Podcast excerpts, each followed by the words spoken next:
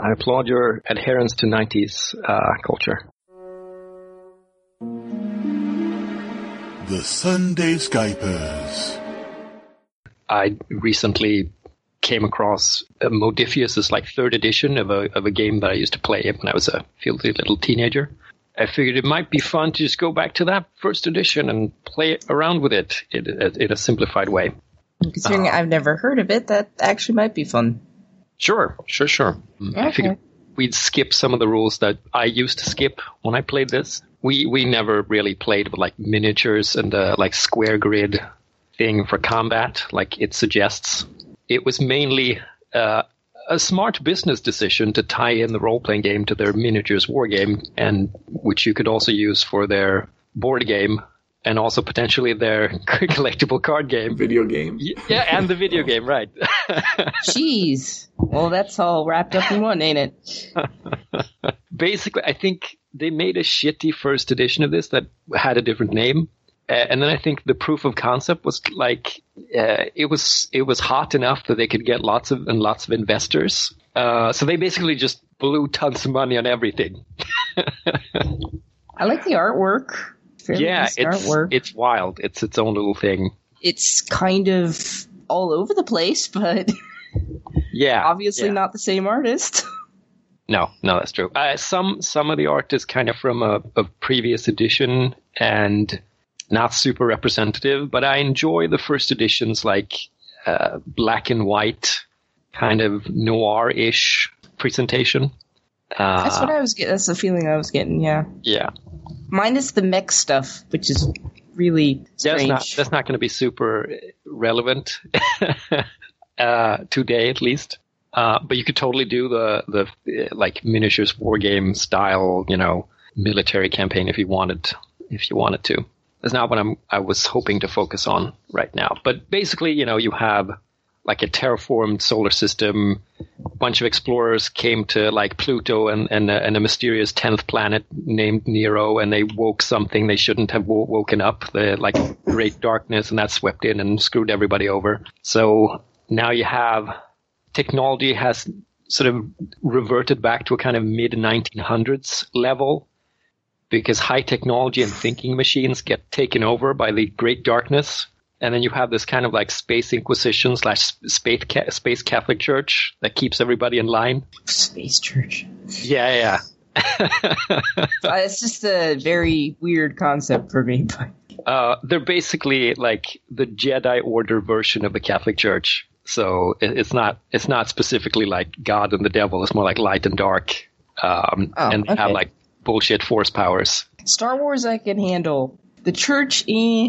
Yeah, imagine that instead of Jedi with like, oh, we are benevolent. They are, oh yeah, we're benevolent, but we're going to stick you in in Inquisition cells and torture you until you reveal where the all the heretics are. Sounds uncomfortable. Yeah, nobody really wants to. I mean, everybody goes to mass pretty much, and everybody like goes to confession. Like all the like tropes of the Catholic Church are there but uh, uh, yeah, you don't want to get on their bad side. People tend to avoid them if they run into them on the street, and they kind of look like weirdos with their like tubed gas masks and their robes and shit. Do they have the big shoulder pads like everybody else? Yeah, oh, pretty much. Like yeah, yeah. I, I, think it's some sort of staple of the early 90s that everybody had yeah. to have big shoulder pads. Yeah, this, this looks very early 90s. I, was hoping to focus on something like a, uh, more like a noir heretics dark legion uh, private eye kind of thing uh, on Luna City, which is kind of like a fantastical New York City on the moon. Oh. Considering that there are only two of you, I think we could suffer doing the full character creation, but it does take a little time. So I prepared ahead of time an abbreviated version where you just roll some stats and make some choices. So that is an option. But if you want to go through the traveler-esque random event table uh, career path thing. Looking at that and had like this a whole uh, flowchart thingy with, with, with lines going back and around. Yes. Since you repeat them. Right? Oh, hi! I just found it. yeah. Everything is in like a two-year period. You start at 16 and then you do a two-year period of something and it can backfire horribly and you you end up unemployed and you lose lots of personality points. Yeah, it's a thing. Yeah, and this this is a universe that is very much like in the fantasy tropes universe, right? So the people who are cool are like military people and wizards. If you're like an economist or you went to tech college, you're not as cool, so you lose personality points. Uh, personality is not charisma; it's it's a measure of how cool you are. Um, Okay. You are not an action hero. exactly. There you go. You get no shoulder pads. Or very tiny ones. you know, it's funny that you say that because there's there's a comic book uh, from '96, uh, a four four uh, issue comic book where uh, the least cool person has no shoulder pads of the team, and everybody else has shoulder pads and big armor. I'm completely I'm dumb. I also made pregens. And these are not planned characters. These are completely random ass characters. So you get what you get. Yeah, I like Hotshot Medic, but I wouldn't name him Danny. You can name them whatever. Yeah. yeah. When you see the skill, hmm there's an SV, which is your skill value. That's the only really thing that matters right now. And you want to get that number or lower on a 20 sided die to succeed with whatever you're doing. If you roll a 1, that's like a crit. Uh, if you roll a 20, that's not so good. Any preferences for you, Dirk? The gumshoe, I guess, if you're gonna, if you were wanting to do a noir thing. Sure. So we have the former movie star. you know, I'm going to read you the entry, that event. You've had a couple of small parts in soap operas and B movies. So uh, you, you get a little extra like social stuff. So um, what, what kind of B movies and soap operas are we talking about here? And picture picture society as being kind of in the middle of the 1900s, like 40s to 60s, roughly. You know, people people go to work and dress up for work. They listen to the radio. They need, read newspapers, and maybe in the evening they turn on the television set and watch something. I'd say it was a uh, some kind of pulpish uh, serial type soap opera.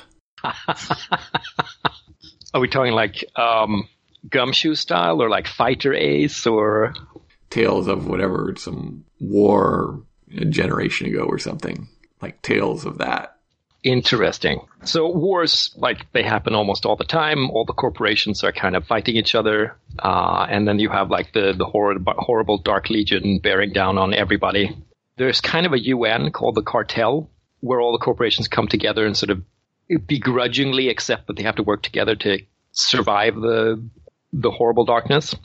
Uh, so it could be it could be any number of like uh, engagements or or like uh, you know uh, maybe there were some episodes where you had to team up with the the dastardly Bauhausians to uh, you know kick some Legion ass. Who knows? Um, Mister Mister Medic, you have a powerful and fanatic enemy. How on earth did you get that? What did you do? I think Casey may have loudly proclaimed his distaste for the church on Oh. multiple occasions. okay, I mean, that would he is- certainly be a powerful and fanatical enemy. Yeah, Sure. I mean, he is kind of smart, but he's also kind of not very wise. I'll buy Book that. learning does not wisdom make. is this an enemy that's ever come to the fore? Like, have have you ever had like a confrontation with them, or is this like you you don't know them? Uh, I don't know that they're my enemy Okay. yet, but I mean, you know, with with as loud as I've been, there's uh likely to be some crossover there. By the way, we should cover your social standing. Uh, I've already written in like the headlines for what you have. So uh, Yep. you, the, the hotshot medic starts at wealthy, just two points uh, down from the highest possible. So you're pretty well off. Like you can picture yourself as uh, kind of um, Doctor Strange level of wealth almost. Uh, okay, like you so have a not couple quite car- Tony Stark, but Doctor. No, no, no. But you have like a couple of cars. You have a good, good, you know, home that you own. You have money for most things. A gumshoe, I'm, I'm, I'm afraid, is is social standing one, a homeless nobody, and this is because somebody uh, probably framed you. I'm guessing for a crime. And uh, that went on your record, and you lost your job, and things have been pretty hard and going with, with what the book says, you probably live on someone someone else's couch, on a friend's couch, or in a borrowed flat, or in a self-made shelter couch. made out of corrugated sheet metal and scrap wood. Yeah, it could be your couch if you guys have like a if you have an accord. You don't have to start that way, but that would be that would be a possibility for sure. The understanding here is that you've left your former employee, whatever you did previously, in order to uh, pursue a freelance career as uh, kind of problem solvers. So the two of you probably have some sort of uh, agency or like um, kind of a like a Jessica Jones bureau of of uh, figuring things out, taking like Rambo missions because this is like a '90s action game. Um, I should probably point out that um, you won't find that gun, by the way, uh, Mr. Gumshoe, in the book. It's from an, a supplement. It's basically a big revolver, which is why it's like reload time. Okay, the, there are a bunch of like stats, combat stats. I'll cover them later, but basically it's a slow reload revolver. What's an MP 105? That is a Bauhaus produced machine pistol. It looks a bit like a compact SMG. It ha- has lots and lots and lots of ammo since it's caseless. Uh, there are no like cartridges for the ammunition, which is good for you because you're a terrible shot. So you can just, uh, you know, squeeze the trigger and hope for the best. That's a really that does not exist in real life. I'm sure something of the sort exists in real life, but most people wouldn't consider it a pistol. But since this is this game, it totally is. And then, of course, you know, you have the, the Capitol produced crazy weapons like the, the 55 caliber fully automatic handgun with the integrated uh, grenade tube. That, that's the level of stupid we are dealing with here. But it's fun and cool and 90s, so we're going to go with it. So Luna City is this, this, like I said, like this, um, kind of, uh, even more fantastical gothic, uh, New York City on the moon a lot of the a lot of the technology that allowed you to get to the moon and build a city there has been scaled back so as to avoid like this the darkness creeping in and, and destroying everything. And so a lot of the heat comes from like steam is steam power. So there are all these like pipes going all over the buildings. Uh, there are like exhaust vents for for uh, steam. A lot of the buildings are like coal heat. You know, they have a, a like a furnace in the in the cellar a lot of the style is again kind of like in the 40s, 50s, 60s, uh, with some occasional like 80s sci-fi uh, twist. There are lots of Gothic arches, and uh, there's a big, huge freaking cathedral in the center of the city. Uh, and around the central older uh, quarter, there are all these like corporate headquarters and the and the giant cartel building.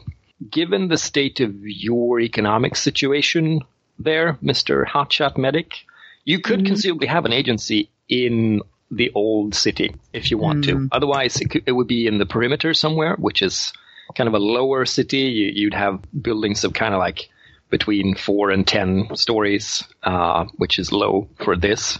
Not as swanky, but you, you'd get a little more varied, maybe varied clientele. I want to be in the place where we get the most clientele. Doesn't matter if they're varied or not. All right. Okay. Well, it'd be more reasonable for you to have like a, a place in the in the perimeters then. Uh, maybe then. maybe near the the central core uh, quarters. Yeah, I picture like it's it's dim because it's on the moon and because it's 90s.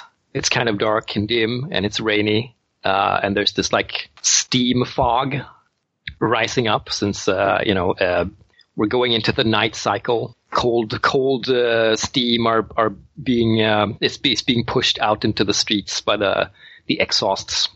Old cars in the style of like T- futuristic T Fords and, and Oldsmobiles are sort of uh, puttering by out on the street. The light from from some like um, uh, billboard advertisement, neon billboard advertisement, is shining through into your offices to the you know the classic Sin City style um, blinds on your window, and you're probably like doing some bills or some boring shit like that then the phone rings. And this this phone obviously is this like old timey phone with the the rotary dial of, of the classic sense, right? So it, it gives off this yes, it gives off this like mechanical ringing sound echoes throughout the um, the agency, and the agency is pretty much your room and a couple more rooms. Maybe you have like a maybe it's kind of like the um, law firm in, in the early seasons of, of Daredevil. Like you have like an uh, uh, an entry, and then you have you know a couple of rooms off the side. That's actually what I was con- no. That's actually what I was thinking about. So awesome. yeah. So I guess I will pick up the phone. Hello. The voice of um of a woman comes through. The reception isn't great. There's some raspiness on the line. Oh, what do you call your, your firm, by the way? Uh, yeah, but it's kind of tongue in cheek because I made it up on the fly. Hotshot Detective Agency. I think I'll come up with something better, but I'll use that right now. Do you answer the phone with like Hotshot Detective Agency? Sorry, sorry about the Um, name, or Yeah, sorry about the name. We're working on it. so she says. Um, am, am I to understand that? Oh, you didn't change your name, by the way, Dirk. Did you? Let's call him John Weld. John Weld. Is this the the workplace of a of a John Weld? It is. Uh, can I get him for you? Yes, well, if he is still there. Pretty sure he was. Last time I looked ten minutes ago. Who can I say is calling? I just, I just have this picture of of John crashing on the couch on the other side of the room. So it's, it's, Yeah. he's he's gonna he's gonna like put his hand over the phone and go, "Hey, John." She says, "Oh, uh, this this is Katrina Rutledge from the talent agency. May I don't know if he remembers me. All right, I will get him. He puts his hand over the phone, and because John's probably asleep, so just like at the top of his lungs. Hey, John, Katrina's on the phone. Yawning and uh, rubbing his eyes. Uh, yeah, I'll, I'll get it over at my desk. Goes over, picks up the phone. Right. So now you have to sort of you have to wait until he goes there and picks up the phone, and then you have to hang up, right, so that you don't I'm break the just- line.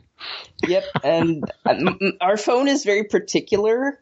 It doesn't actually hang because the uh, the little thing that makes the connection is broken, so you kind of have to slam it down to hang up properly. So I just I've gotten used to just like holding the phone over the thing and just dropping it when I hear John pick Are, up. are you are you a stingy person? Uh, Yes. Oh, okay. I see. I would like to uh, I conserve as much wealth as possible because I think I know that wealth is fleeting. I see. Okay, so that's why you don't have a real secretary. Because I was born poor. I know what it's like to be there, and I don't want to be there again. Cool. So uh, you pick up the phone. You you recognize the voice, uh, and it takes you maybe a moment to remember, like, oh, oh, oh, oh, like um, Rutledge, the like the talent agency, or the um, I think the casting agency that um, got you some work uh, way back when. John, Yeah.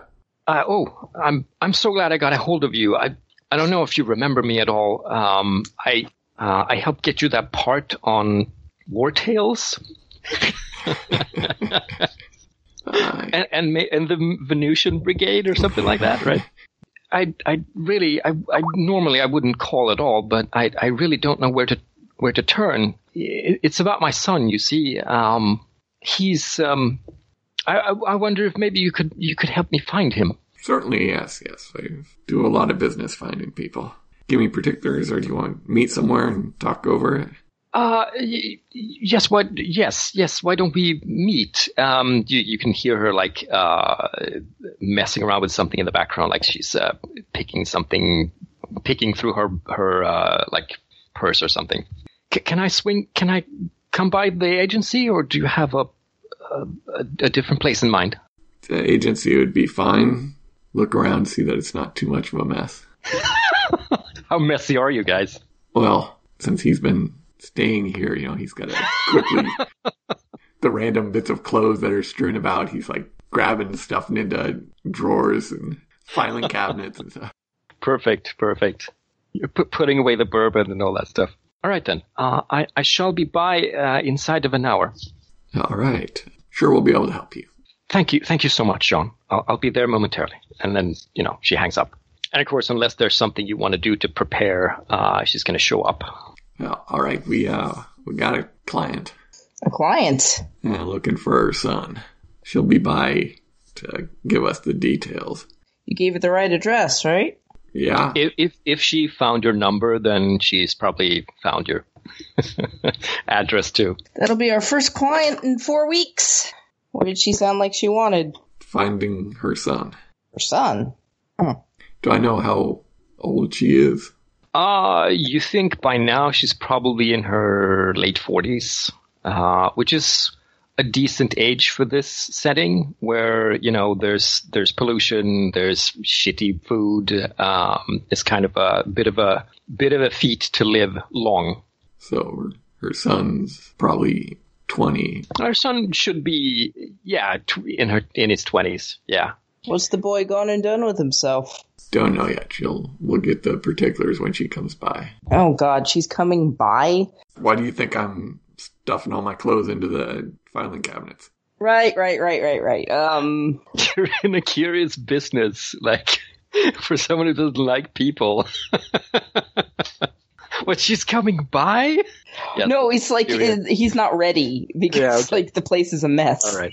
So we see a, a little like montage of you fixing that up, and then Or uh, trying to. almost almost on the hour later, uh, one hour later, um, there's uh, a knock at the door. You have that classic like foggy glass door with the uh, your names on it. Oh, it's got lattice on it too. Okay, I just, it was just a thing that a precaution or uh, so somewhat of a precaution because it is bulletproof glass. you see this shadowy shape on the other side of the the glass, uh, and there's a knock. Uh, you get it, John. Open the door. you see uh, Mrs. Rutledge uh, in the door. She's uh, in sort of a, an con- conservative evening attire, uh, you know, as if she were going out, but not not like to a fancy restaurant. She has this little hat on and her purse, and she, you know, uh, uh, reaches out her hand and says, um, "Oh, th- thank you for seeing me, John." No problem. Tara, you're looking well. Uh, Was that a question to me or her? That wasn't a question. It was a statement. Oh, okay. It sounded like it sounded like a French question. Increase in pitch at the end. looking well. Looking well. Well, she says, "Well, thank you, John. Um, you, you, you look clean. Sorry to hear about that frightful mess. It's a tough business. So, so, so I hear. You know, and she's sort of nervously looking for a place to sit, and Lead her to a chair. so you you sit down, and you know she settles in and uh, looks around, and um, kind of blurts out like, "So, I, I really, I really need help with Ted." See, Ellis, Ellis thinks I'm I'm overreacting, but and that's you know you know that's her husband. I, I think something's really wrong with Ted. He's he dropped out of military academy, and and Ellis just thinks he's he's having a phase. Maybe maybe he wants to travel or something. I don't know, but I, th- I think he is he has gotten in with the wrong crowd. He doesn't call. He doesn't. Um, he do- he doesn't have any contact with us all with us at all. And and I've heard from from his former academy friends that um, that well that he is he has sold his um, his little loft and that he has moved out into far into the perimeters. I don't know what he is doing, but it, cannot be good. Could you help me find Ted and maybe uh, make sure that he is all right? Uh, sure. Uh, well, when I names of these these people he's associating with, if you have them, I I have an address, and she sort of looks through her um, purse, and she it takes out a card and uh, hands it over, and it's it's the address of a uh, drinking establishment far far out, like uh, um, the Rangers Roadhouse or something like that, far out in, into the perimeters. It's I all I know is that he supposedly frequents this establishment. I have very little to go on, I'm afraid, John. yes, we'll uh, start there. I guess we'll also get his last address. Sure, sure, sure. His last address was uh, not too far from here. Actually, it's it's uh, right on the edge of the perimeter, uh, where where the perimeter hits, uh, you know, uh, transitions into the the central old town quarters where all the the important things are. Right, probably an expensive place. Any friends that he had at school or academy? Uh, yes, uh, the uh, there was a a Trudy Hardin, I think. She's the one I was talking to. I'm sure I have her number here somewhere, and she digs through her purse and finally, you know, oh, here it is. Gives you a scrap of paper. And um, I, I assume you want to, uh, some sort of um, uh, payment as well. And she sort of starts digging through her purse or, or her, her like handbag for her purse. And it's this like old timey purse that you snap open. And she fishes out like a, a wad of cash, Cardinals crowns, which is roughly the same as a Capitol dollar in, in price, in, in value. uh, I, I, I'd never know how much is, is appropriate for this. Uh, is there a rate? 100 a day plus expenses. Whatever that translates, I guess.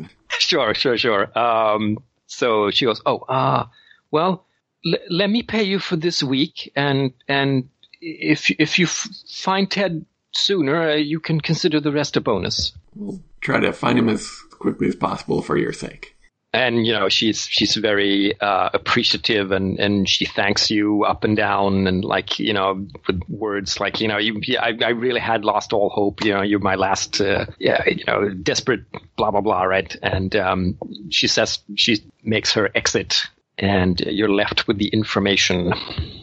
What do you guys do? I guess if the old address is closer maybe we go there first see if there's any information from neighbors, landlord. Cool. Uh, do you have a company car, or is it is it?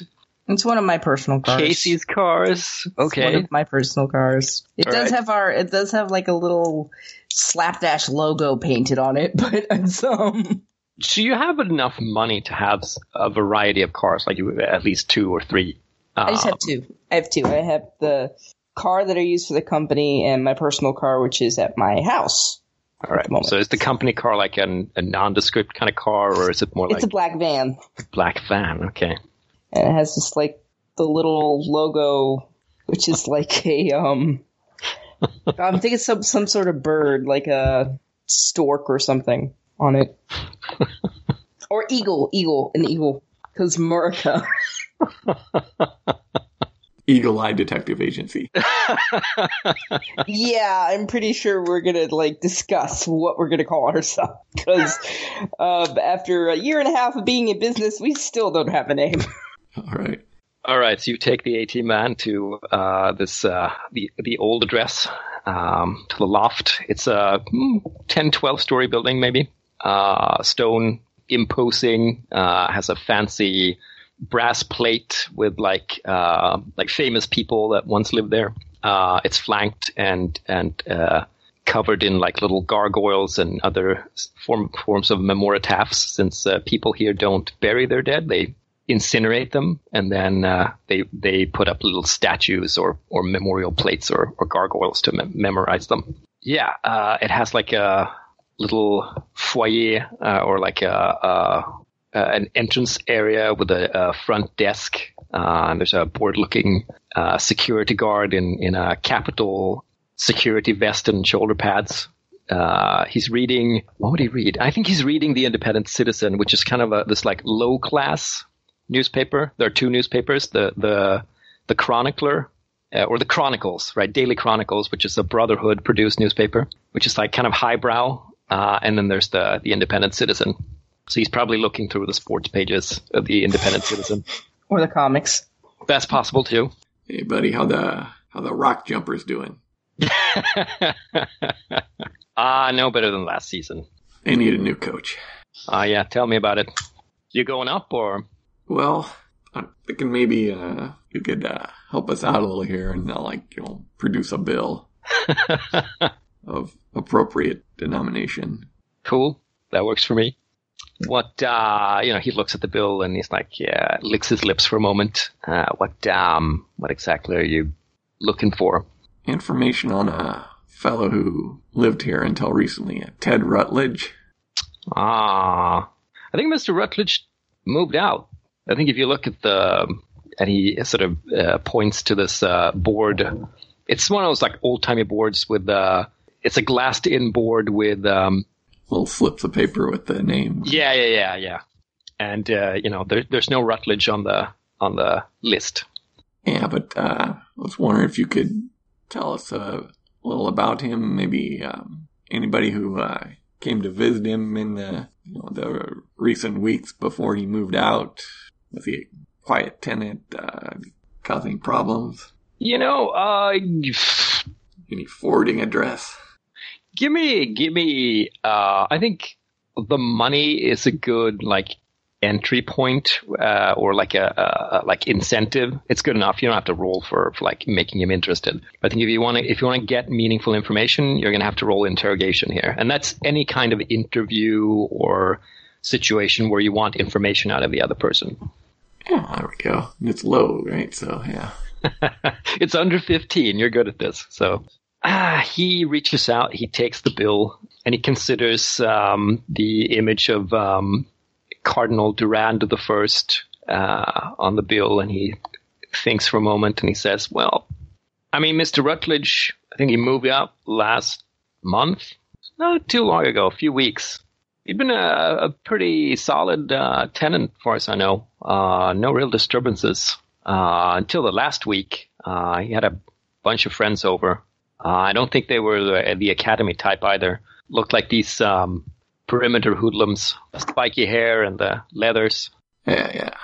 But pff, seemed like a, a quick sell. I mean, the, this is a it's a prestigious place to live. The the, the loft sold pretty much straight away. So there's um, Mr. Preston that lives up there now. Are you? I think I think he's like. Are you? Are you with any official investigative agency? We're assisting Mr. Rutledge's family in contacting him. So he sucks on his lips for lip for a moment and he goes, "Oh, I suppose it would do to do the Rutledges a favor. Maybe you could put in a good word for me with your employer."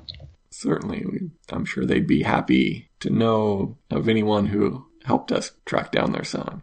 All right. Yeah. You know, falling in with a bad crowd like that. Because, you know, last time he had his big crowd over, they uh, left some stuff behind. I have it in the security locker. Ah, that would certainly be helpful in our investigations. Sure. Tell you what, he puts like an old timey like keychain on the on the desk, and he says, "I'm gonna go go on my break. If anything were to happen to the the locker, I'm sure you will tell me, right? Of course. Good." And then he trundles off out, starts ta- taking out uh, like a cigarette package and a lighter.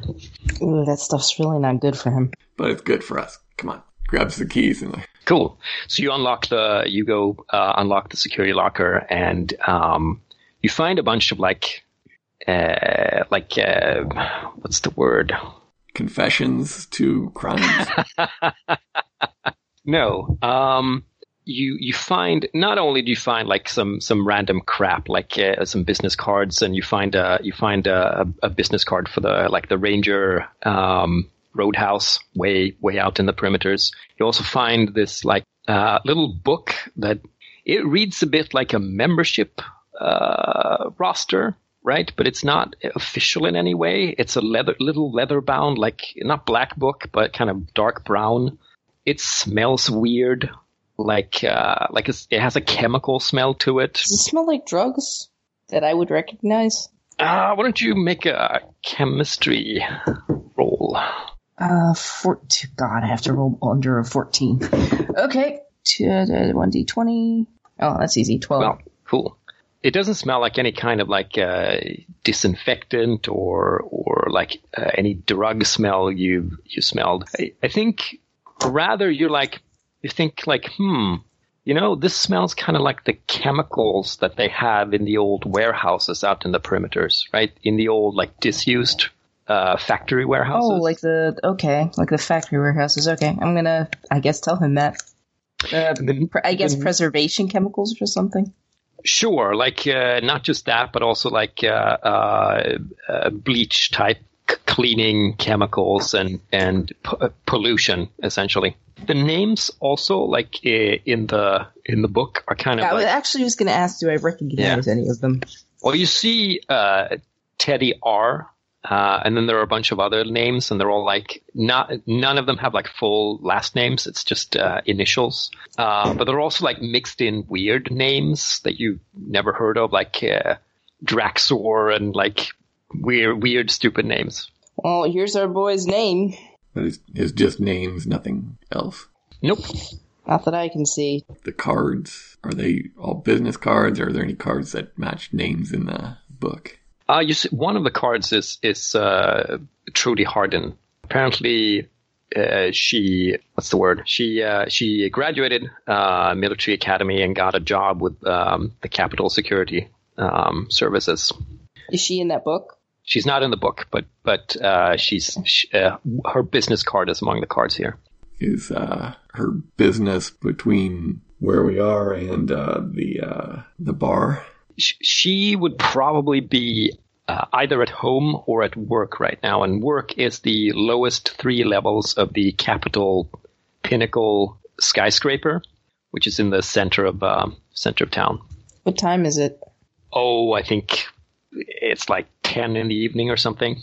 She'd be home by now. Or she'd be working, considering the security services are kind of a round the clock. Oh, okay, yeah. You want to give her a call? Sure. I will leave the talking to you. You could totally Yeah. like bum the desk phone. Yeah, I just jerk my thumb backwards. It's like, there's the phone. if you try our number, uh, I mean, there's both the home number and the and the business number. Which which do you call? Try the business.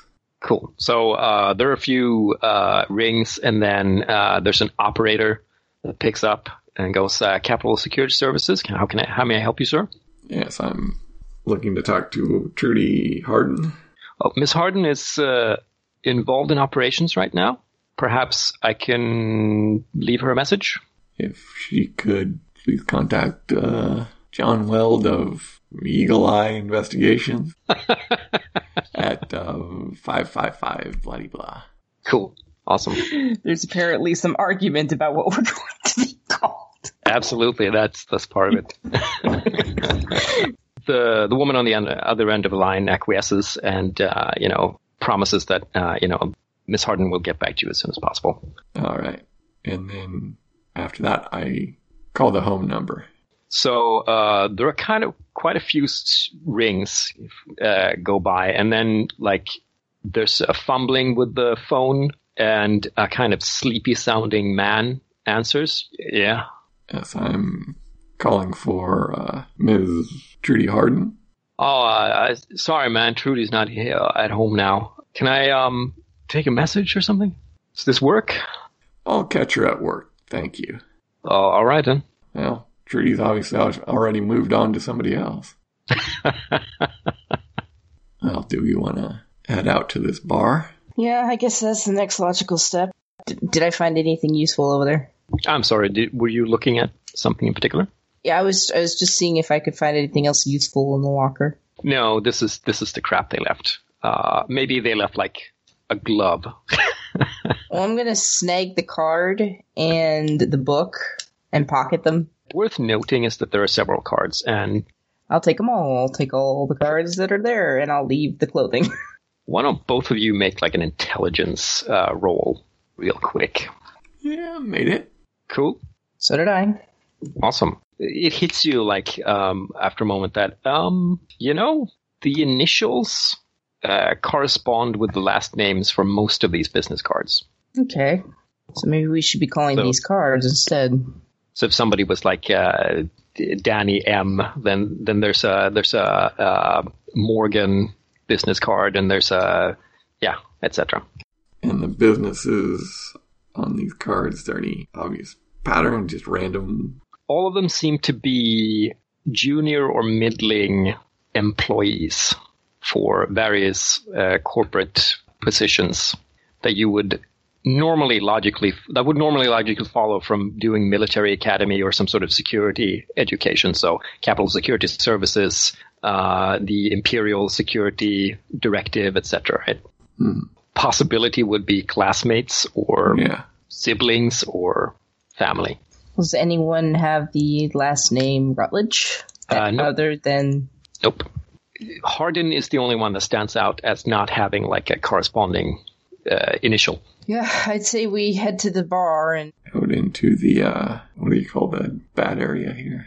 Anything that isn't like the the old town is the perimeters, and uh, that's anything from residential areas to like old factories, spaceports, you name it. And generally speaking, the farther away from the center you go, the worse it gets. Like criminality is worse, crime is worse, uh, sanitation is worse, etc. So it's a rough place, rough neighborhood. All right, well, let's go. you're driving. Cool, cool, cool. So it takes maybe a couple of hours to get there. It's a big, big city. But uh, around like sometime after midnight, you roll around the roadhouse. It's this lowish building, like three stories of brick. Uh, it has like this, this like big neon sign in fr- uh, out front, Rangers Roadhouse, so and so. A bunch of half junked cars are in the lot. Is it still open? Oh yeah, yeah. There's some sort, some description of music, some sort of imagine like a punk version of jazz or something coming out of. Uh, That's hard to imagine, but okay. yeah, think think of like uh, maybe swing is a better description. Like think of like a 40s 50s musical style, and then like apply like people who don't play it well or people who, like want to be rebels. Maybe some rocky elements. I don't know. Played on like 80s synth. Uh, Oh yeah. this is the exact kind of music Casey doesn't like, but um, there are a couple of people as well, like outside smoking, who like they they have kind of the '80s style, crappy punk hair and um, like leather jackets. They're somewhere somewhere between punks and uh, greasers. head on in. yeah, it's not like we're like super well dressed or anything, so we probably fit right in. I don't think either of us have the right hairstyle. well, no, mine's shaky, as in just got out of bed, and yours is I don't know. Buzz cut. Buzz cut. Oh God. we definitely don't fit in in that sense, but our clothing is like ratty, so. Really, you're in ratty clothing? Clothing? Well, I'm in I'm in decent clothing, but I don't spend a lot on clothes because I don't care much about fashion. Gotcha. Maybe this is why you only get clients once a month. Probably. Okay, so you enter the establishment. It's smoky. It's full of patrons uh, who are mm, by now pretty drunk. There's uh, Or stoned? not really stoned, but um, hard to tell. Nobody looks like completely lit up or anything. There's a jukebox blaring music, a bar with some like uh, reddish neon things behind it, so it looks really cool and hellish, and uh, like this this uh, big biker-ish looking bar bartender with like faded tattoos all over him. First, we look around and see if we can just spot him sitting there conveniently. Uh, sure. You don't you don't see Ted anywhere, but this is totally like the type of uh, people that the guard in in the loft building described, and the type of people you could imagine like that uh, his mother would disapprove of him hanging out with. I don't suppose on these business cards any of them have faces of the people that they're representing. Uh, nope. Start with the bartender, I suppose. It seems traditional. Yeah, wherever John goes, I'm going. He's the lead on this investigation, so Right. So you hang back. Okay. I'm gonna I'm gonna just uh, lean against the wall, specifically positioned so I can hear what they're saying, but not be like all up in their face. Cool. So, uh, yeah, he looks you guys up and down. He's like squints at John, uh, and then he puts a beer in front of you. Take it and uh, put what should be a nice tip down. All right. Evening. Why don't you, uh, why don't you make me a personality roll, Mr. Gumshoe? Oh, that's a miss. Oh. you know, he's real squinting at you first, but then like he seems to come to some conclusion and he sort of shrugs. He mutters like oh, evening. And then he goes back to doing whatever bartendery stuff he was doing before, sorting glasses or something. But he's right there, right? You can talk to him. Glancing around the, the establishment. All the other people except us have the look. They have the look, yeah, they totally. There may be like, like one or two people who maybe are somebody's girlfriend or boyfriend who aren't quite as hardcore, but um, vast majority have the look. So I guess uh, you don't uh, see a lot of customers that don't fit the uh, aesthetic here. So I think he, he looks up at you through the corner of his eye and just goes, "So no, not really." Is there a pretty regular uh, crowd you have here, or do you have uh, new people coming by frequently? So I think he stands up uh, and puts his hands on the bar. He's like, um, "What's it to you, man?" Well, I'm looking for somebody who I believe has been frequenting this place. Uh, until recently, he would have stood out here as well. He may have changed his look. So he looks around a bit, says, "Yeah, this guy in trouble or something?" Uh, just he has family that are uh, concerned about him. And he kind of he sneers at that. Do you have a name or a description? Give the description, and uh, Name's Ted, though. Don't know whether he still go by that name. All right. Why don't you uh, uh, make an interrogation roll again? See if you get out anything out of this guy, or if he's just being a douche. No, miss again.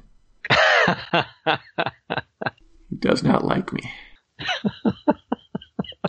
Wondering if I could sh- uh, should step in and save him.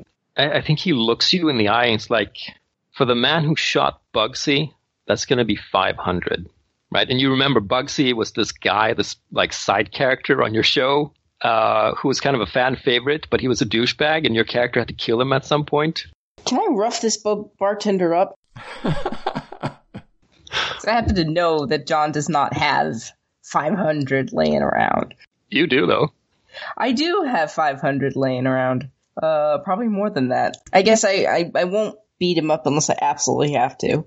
So I will walk over and, uh, I, well, heck, I'll give him 800 and I'll just, uh, tap on the money and, uh, ask him if this will, this will be enough for a, uh, a tall, cold one. Like, so he gets the hint that, you know, I'm paying for, for John, but I also want Yeah, a yeah, yeah. Cool. Right. So he takes the money, he looks the two of you over, and then he reaches down and he takes out the cheapest Bauhaus beer he has and gives you that. That's fine. I'm just thirsty. I'm not saying I know anything here, but there was a group of people hanging around with some of those uh, uptown academy snots. I guess it was some sort of initiation, maybe. They were getting tattoos and throwing away their fancy clothing, drinking lots. Smelled like ass, like they came from uh, the sewers or the factory factories and he sort of points with his finger in, in a direction. And in that direction there's like industry after industry after industry. Some of the plants are disused and and abandoned. Any uh, names of the regulars that they were hanging out with? yeah he sort of chews on his lip for a moment and he goes um yeah there was some cratch someone named cratch made up street name i guess ugly fella had boils Treated or not treated? looks at you like out here treated really Hey, it's a question. Yeah, it's it is a legitimate question and a good one for your character. Yeah, the look he gives you is like you you get immediately the the sort of like treated really. No, I'm not saying he was a mutant or anything, but uh, the guy looked sick. Do you know where he took off to? Not really. I mean, I'd follow my nose, I guess. And then he looks past you guys and he's like, "Oh shit!" He looks like his eyes go wide and he's like, "Oh shit!" Uh, and then he uh, ducks down. He sort of he his eyes go down to the the bar. Uh, the bar. He's like um, starts to almost uh, mechanically and, and tensely like wiping the the bar top. Is there like a convenient mirror behind the uh, the bar? Sure, sure, sure, sure. Like if you s- spy through the bottles, you see that uh, this big uh, person has just stepped into the entrance right, right behind you. Well, not right behind you, but a ways behind you, uh, and you can see the the Inquisitor red of the robes. And like the the darker bits with the like leather gloves and the the chained uh, you know book of law in the the Inquisitor's uh, belt. No, I have no reason. I have no reason to know to fear this guy. So Uh, I think as a citizen in this in this world, right, you would know that it's bad news to mess with them. Uh, it's okay to say that you don't like them, but you wouldn't want to go up to somebody and say, "Hey, you suck." yeah, that would be a good way to get killed. I'd assume. Or hauled off to like a little cell somewhere under a under a cathedral and, and be tortured. Because maybe, just maybe, you're a heretic. You're a mutant heretic or something. So this big fella steps in, and you can hear like uh, the breathing apparatus of his mask, um, almost like almost like a Darth Vader uh, style, like kind of thing. And this um, muted voice goes, all patrons of this establishment will present themselves. Heresy will be not heresy, but um, uh, the iniquitous will be purged, right? Something like that. Chuckling, oh boy, he's going to be busy here. Oh yeah. What's the odds we can slip out the back without this guy noticing? Uh, half decent. I think. I think half decent. A lot of the people are are very drunk, and some of them are uh, some of them are sobering up, but others are starting to like protest. I think I'm gonna grab John and start towards the back. Try to hide in the throng of people and just kind of slip out. That sounds like you're trying to be stealthy. Or quick. One of the two. I know I know we gotta get out of there. So I mean, if you want to get out of there and not be seen, uh, that would be stealth. Okay, yeah. Where's my stealth? Oh god, five. That's gonna be fun. Twenty five percent chance. This is not gonna work.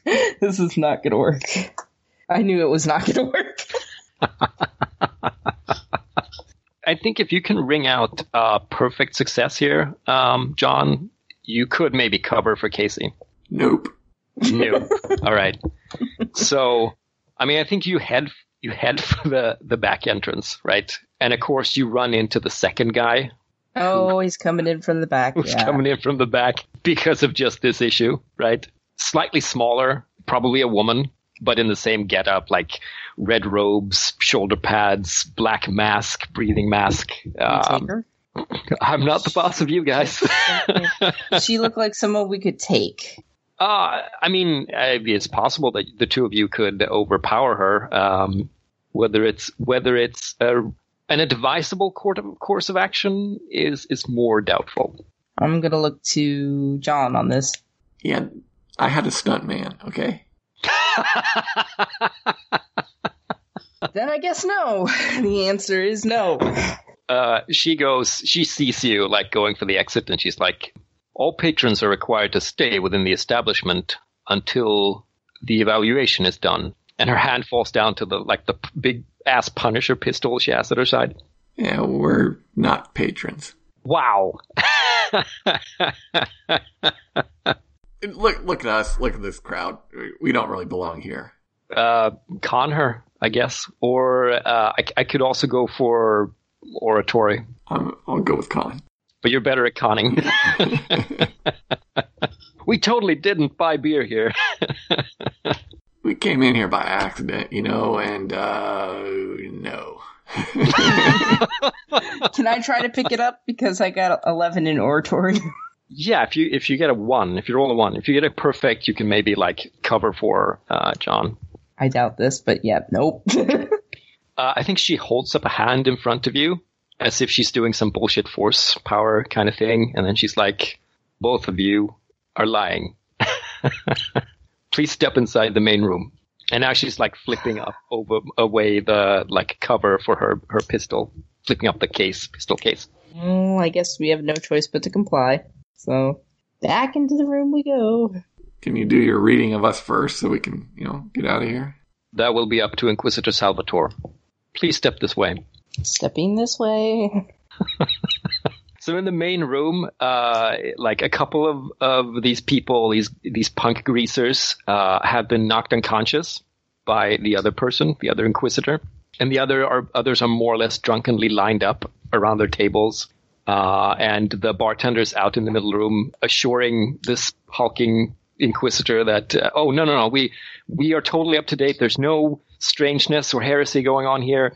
We're fine the inquisitor is just giving him like uh, the book of law nonsense like you do know that this is an iniquitous establishment and in, it invites the darkness and blah blah blah right? And the second second like uh, sub inquisitor or junior inquisitor i guess ushers you into the main room uh, and she goes uh, inquisitor salvatore these two attempted to escape by the back door. Attempted to evade judgment. That's what she says Inquisitor switches, you know, his attention to you, and he stalks over, and he's like a head taller than poor.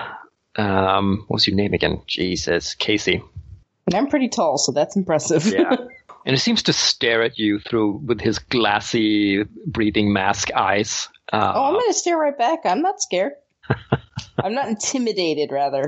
Scared, yes. Intimidated, no. and he says, "A rare coincidence to find an agitator in this place." And uh, you can see maybe like the bartender almost piss his pants when the Inquisitor says this, like, "Oh shit, I have been associated with somebody who has denigrated the Brotherhood. Oh no." Wait, what? You're an agitator? When did you do that? Uh, she's thinking back. It's like, God, when did I do that? Oh, I, I um, let's just say I got drunk several times, and there were some things that were said on multiple Inquisitor's like- occasions. Inquisitor is like blaming your choices on iniquitous habits is bad for your soul. And And he's no he's gonna be. I think I think Casey is brave at this point to the level of stupid. He's actually gonna say, "Yeah, well, I wouldn't take any of it back." I'm sorry. This Roll roll personality here. I want to see how how awesome you seem to these uh, individuals. Personality is twelve. Oh God, this is gonna be terrible. Oh, All right, I- so I think instead of take, taking this in the sense of like, oh, you are an uppity heretic with potential like dark legion allegiance, uh, instead of that, they take it as like, oh, okay, this is a person with spunk. So uh, I think Salvatore, you know, reaches up and and there's a psh sound as the mask comes off. He takes off his his uh, breathing mask helmet, and there's there's this like older gentleman with a lined face and a goatee, gray oh God, hair. now I feel like I insulted my father. and he says, You have spirit for a young man, but it would be wise of you to direct that in, uh, uh, oh, what would he say? Service of the church, In a virtuous way, yes. in a virtuous way. In the service of virtue, yes. Yeah, I keep telling him that, and uh, we're working on it. He, he takes out a little like pamphlet uh, that you can roll up, right? Gives it to you. They're like Mormons. Services at the cathedral are daily. It would do well for you to report for confession. Do we have an understanding?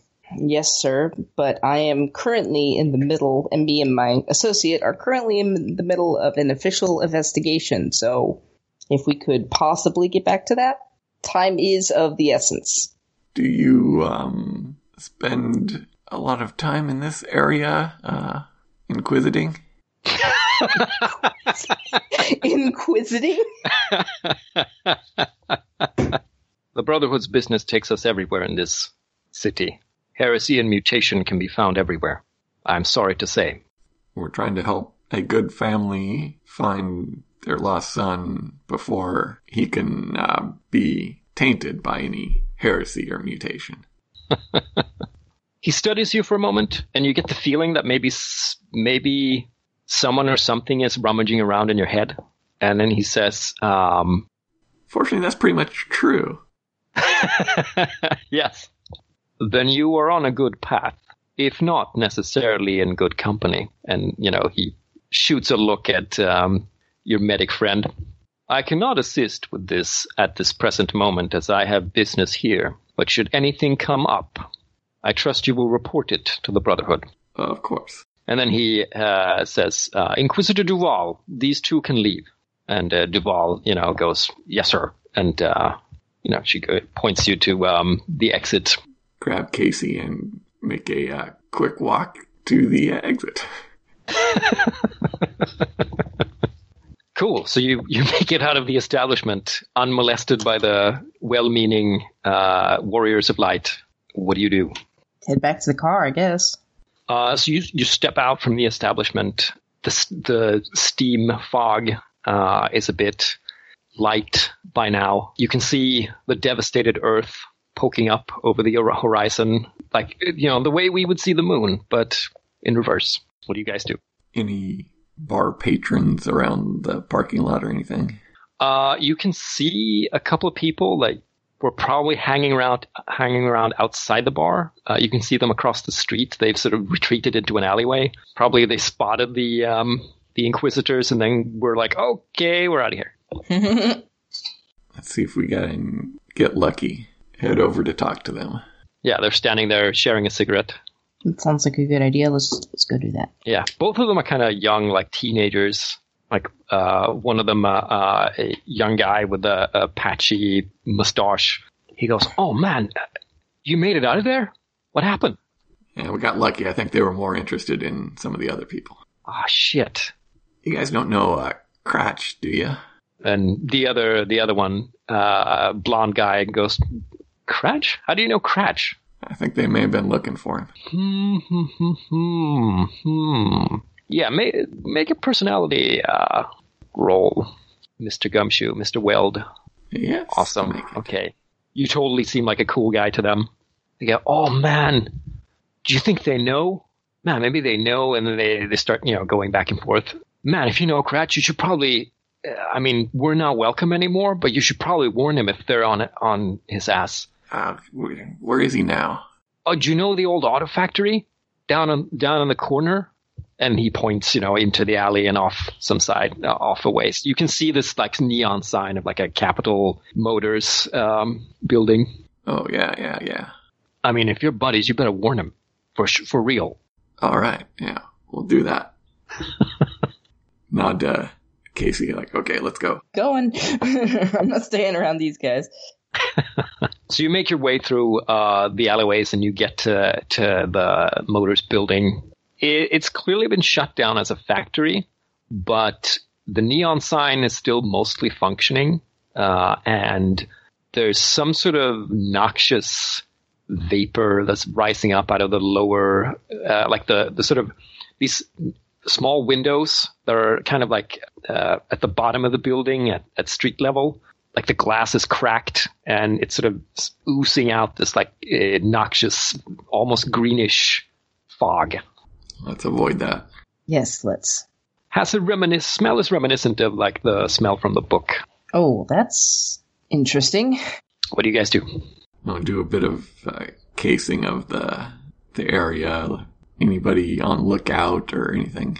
Uh, you don't see any lookouts. You don't see any any uh, people seem to be um, like hanging around the building or like lying in wait or anything like that. Uh, there's a uh, over the uh, main entrance, uh, but it doesn't appear to have a like a padlock or anything on it. It's just a chain. Any other entrances? Sure, I, I think there's uh, a couple, like a, uh side entrance uh, and a uh, you know delivery truck entrance in the back. None of, none of them appear to be like watched or guarded, right? Can we try the back? Yes, no, that's a good idea.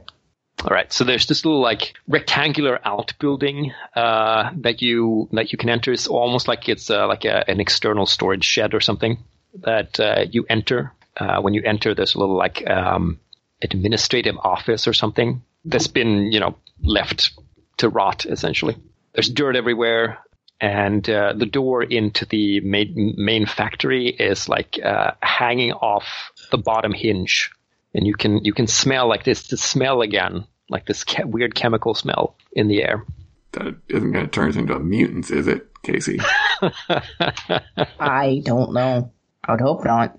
I mean, you've heard some weird stuff on the on the three hour evening evening sermons, but uh, uh, very little hard data from the corporations. They're often like, "Oh no, everything is safe."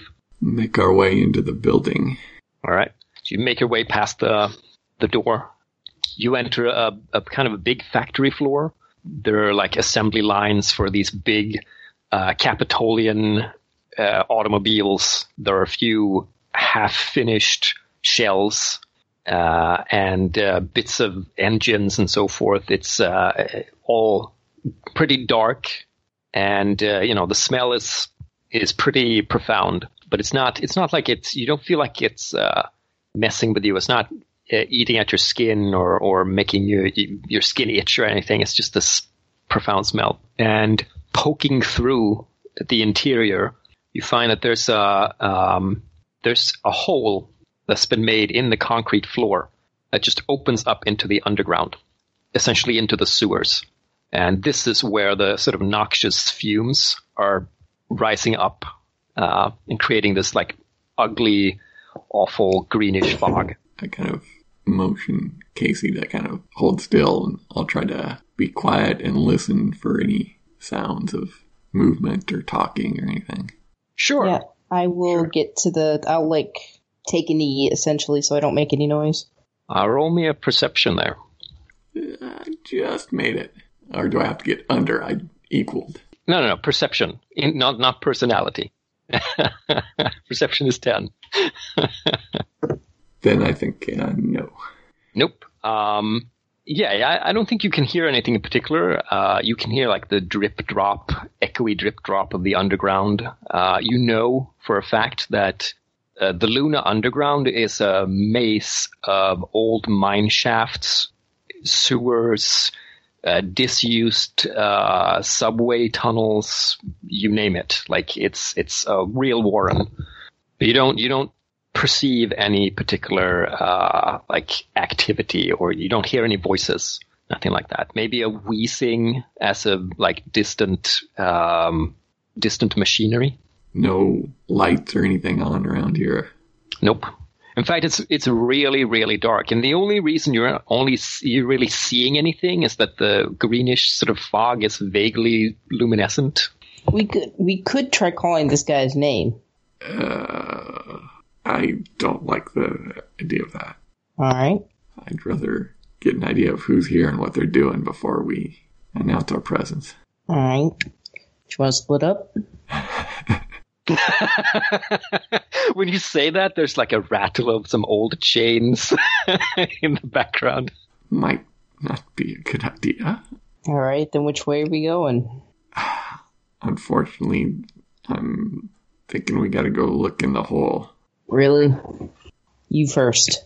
That way, if it's toxic, I can pull you back and revive you. Uh, there's no real difficulty getting down there. You can you can like uh, climb down over the debris into the tunnel below. No problem.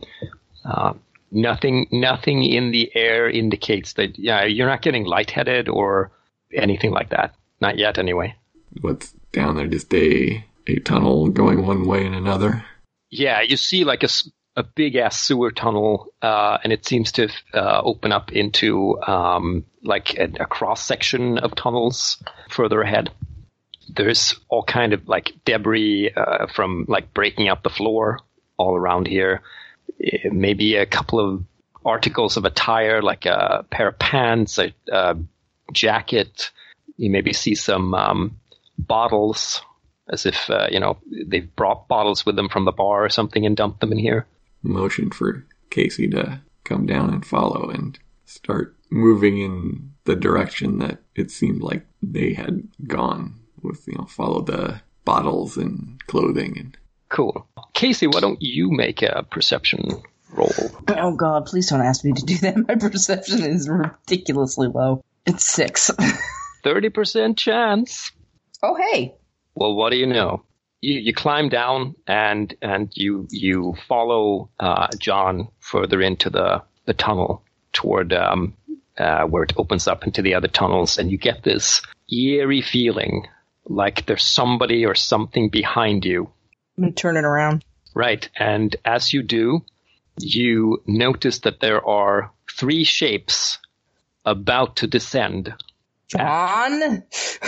and it's the lighting is kind of not great, so you can't make out much of them, but you do make up make out that they are almost entirely naked. They're muscled and they have this like bone white long hair. Uh, and they're they're holding things, but you can't make out what they're holding. I did call for John though, Yes, softly. yes. John, look back. What? look up. Right, you see you see these uh, almost noiseless figures descending into the tunnel where you are. Oh, hey guys. I think the moment you call out, they galvanize and, uh, you know, they realize the jig is up almost, right? And then they rush down and toward you. What do you guys do? Hey, we're here to warn Cratch.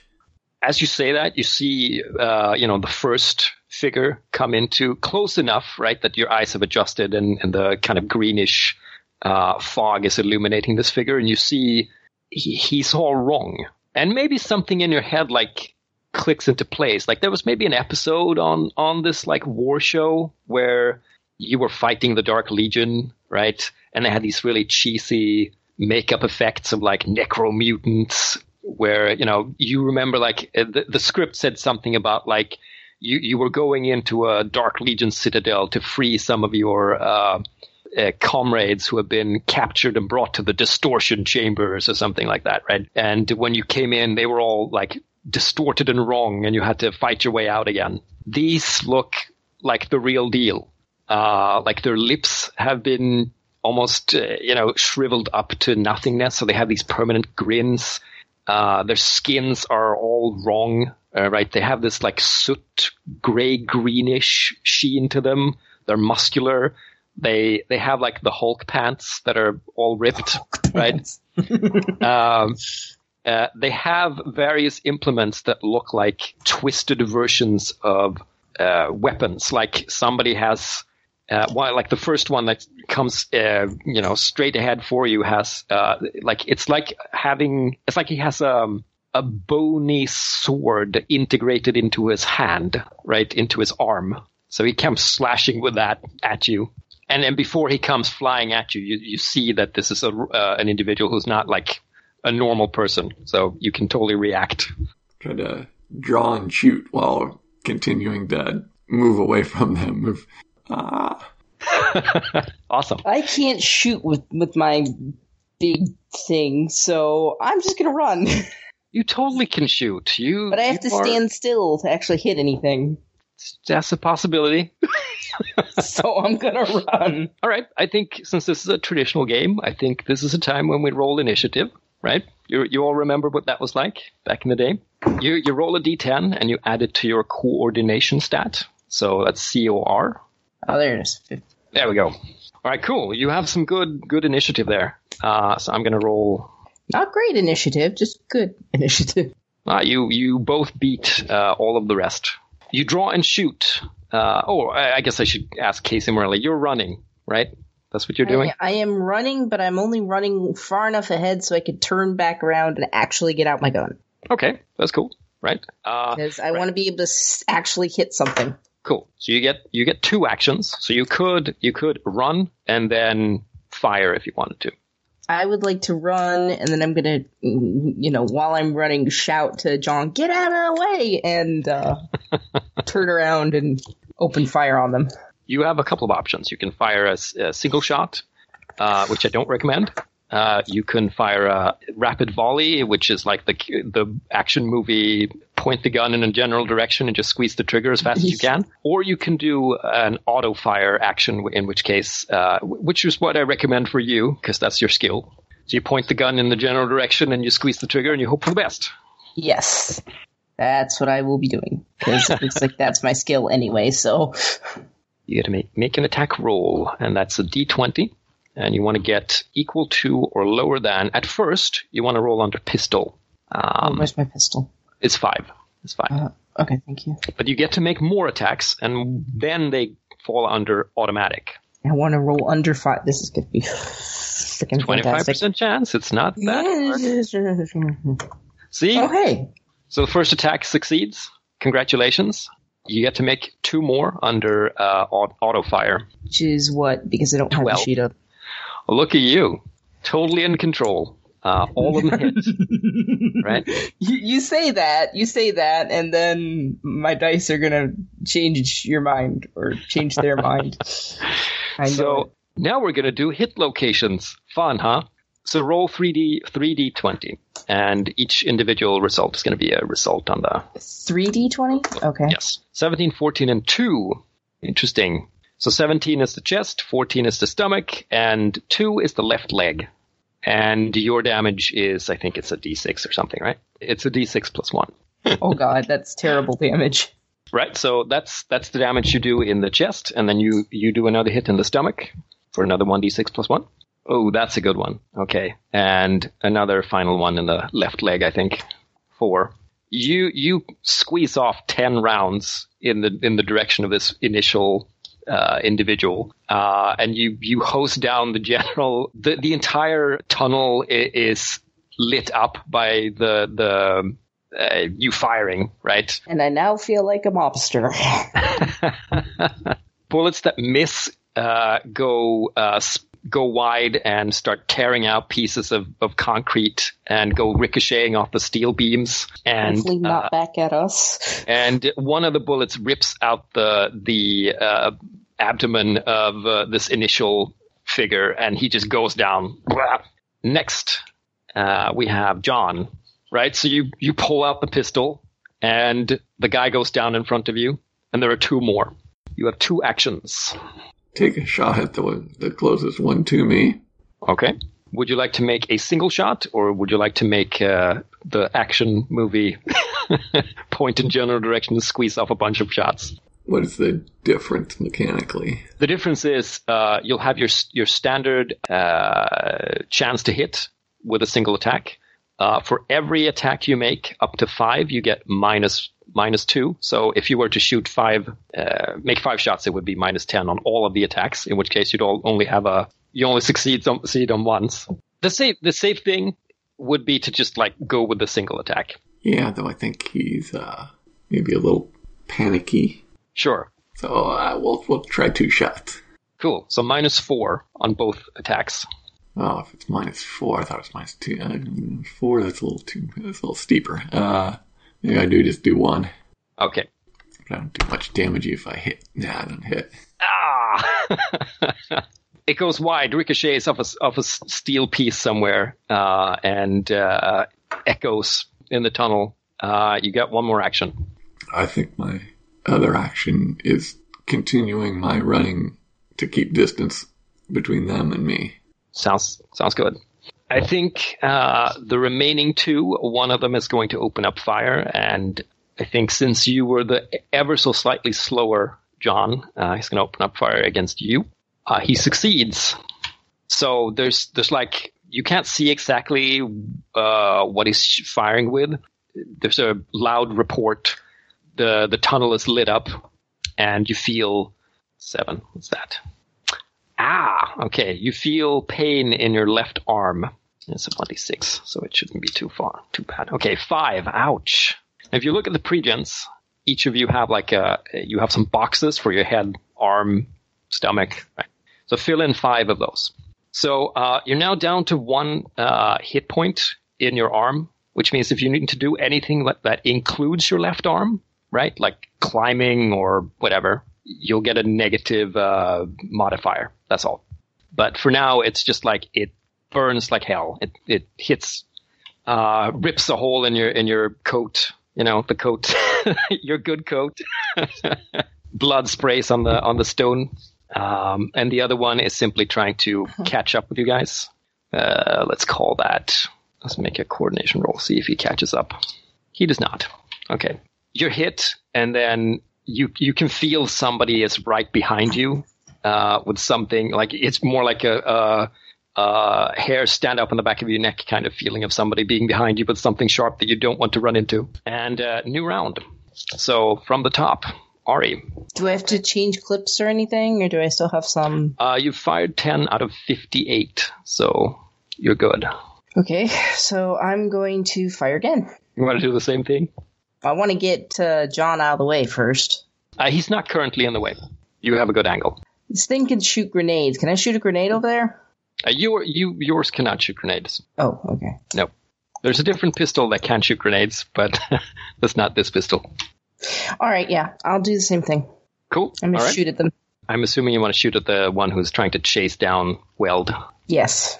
So the first one is on pistol, which means you have to hit, uh, you have to roll five or less, and the subsequent two are uh, auto fire. Okay. Nope. First attack goes wide. And second attack? That hits. And the third one, under 12. It's Nope. not. Okay, but one goes. One, you hit with one. So uh, roll a d20. Eight. Okay, roll a d6 plus one.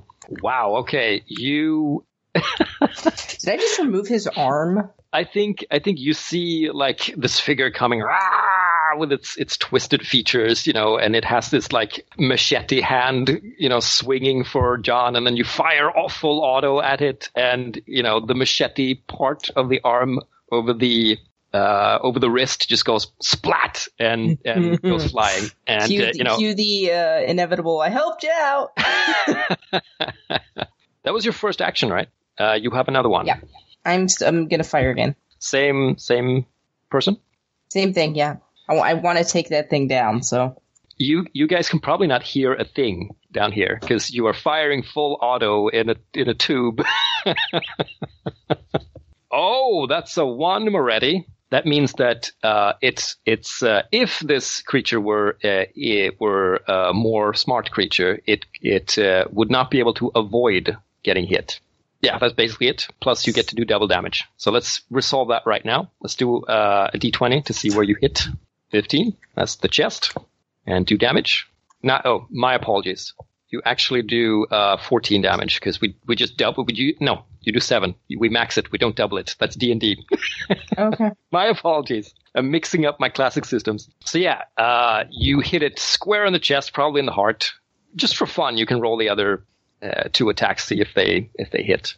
Oh, that's another one. Can I So that- turn and shoot at something else? no, sorry. uh, roll again to see what the third attack. If it's if it's a one again, I'm I'm gonna I don't know what I'm gonna do.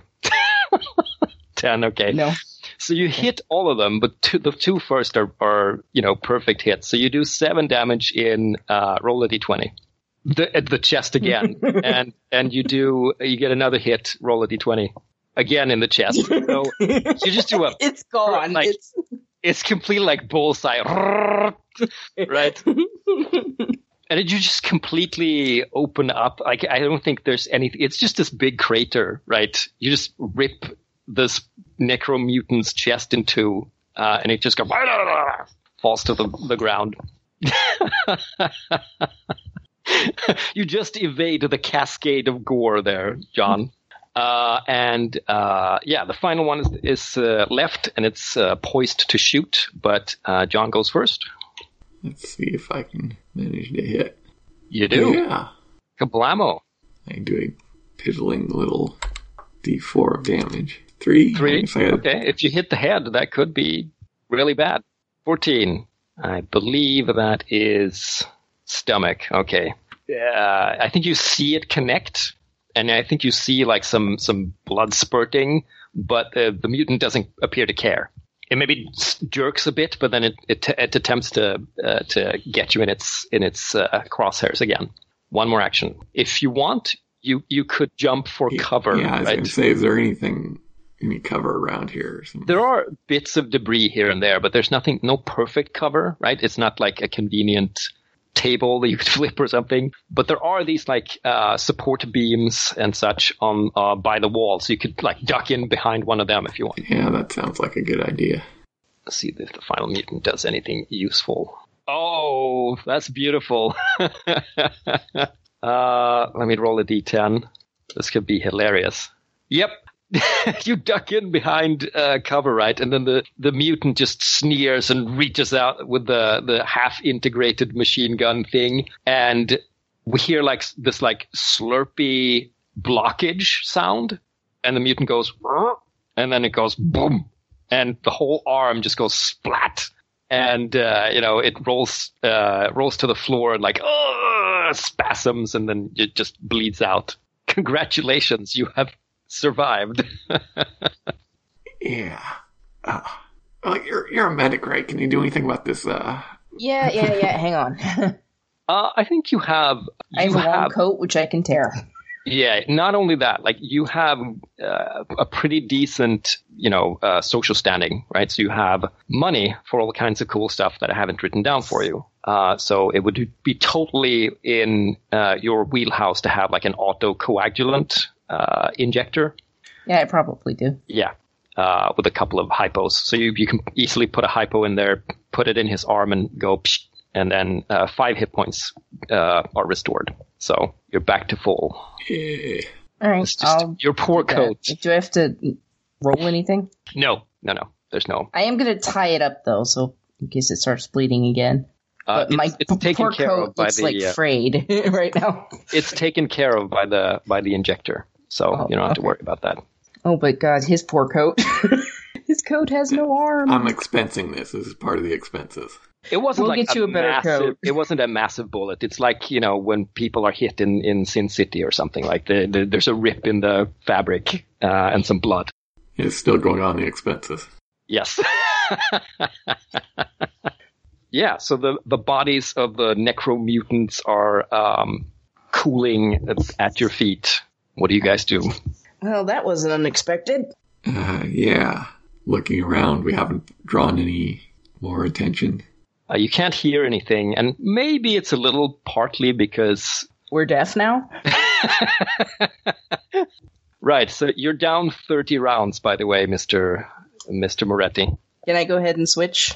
Uh, uh, sure, you can. So I have the full clip? Yeah. Okay. Reload the two shots I took.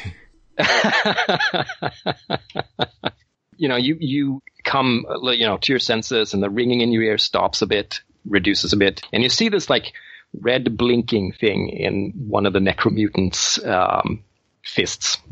Oh, shit. It's not something that you would go like, uh, uh oh, bomb. Uh, it doesn't behave like that. Like a oh, okay. communications thing. Could be, could be that, right? Yeah, we'll go take it out of his hand. So what you see is this kind of weird, slimy, half flesh, half metal display.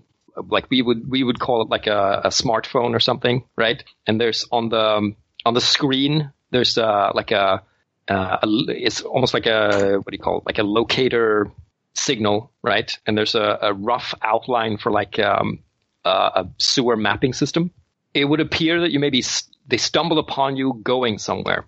Well, that's where we'll be going then. Take that, and uh, it seemed to be the direction we were going as well. Uh, why don't you roll int, both of you? Yeah. Yep. Yeah, you both recognize this. Whatever is blipping, uh, that is the uh, old uh, Sherman spaceport uh, that has been defunct for like 50 years. What in the. John, what have you gotten us into? It's totally John's fault. I got a, a paying gig. and yes, it's it's in the direction. I mean, you have to e- exit this tunnel in order to get to the the other like interconnecting uh, ways. So in that sense, yes, it's in that direction. I guess we know which way to go. Let's go. Yep. Cool. So after trawling and trudging and and crawling through uh, the underground for about 25 minutes, you come to a uh, kind of exit grate uh, that opens up on uh, the outskirts of this uh, you know spaceport. And the spaceports in this uh, setting are essentially they're a combination of landing strip and rocket catapult. That's how, how people send spacecraft into into orbit. Uh, and then they, the spacecraft they have, they have, they require like a, a kilometer of, of uh, landing space, kind of like a, a normal air, aircraft, right? Like a space shuttle. Uh, this is on the outskirts of the like landing strip, and you can see the the spaceport in the distance. Uh, and all around this place, uh, the the grate itself is, has been uh, removed. You see some crates. You see some more bottles. You see like spray tags, spray paint tags.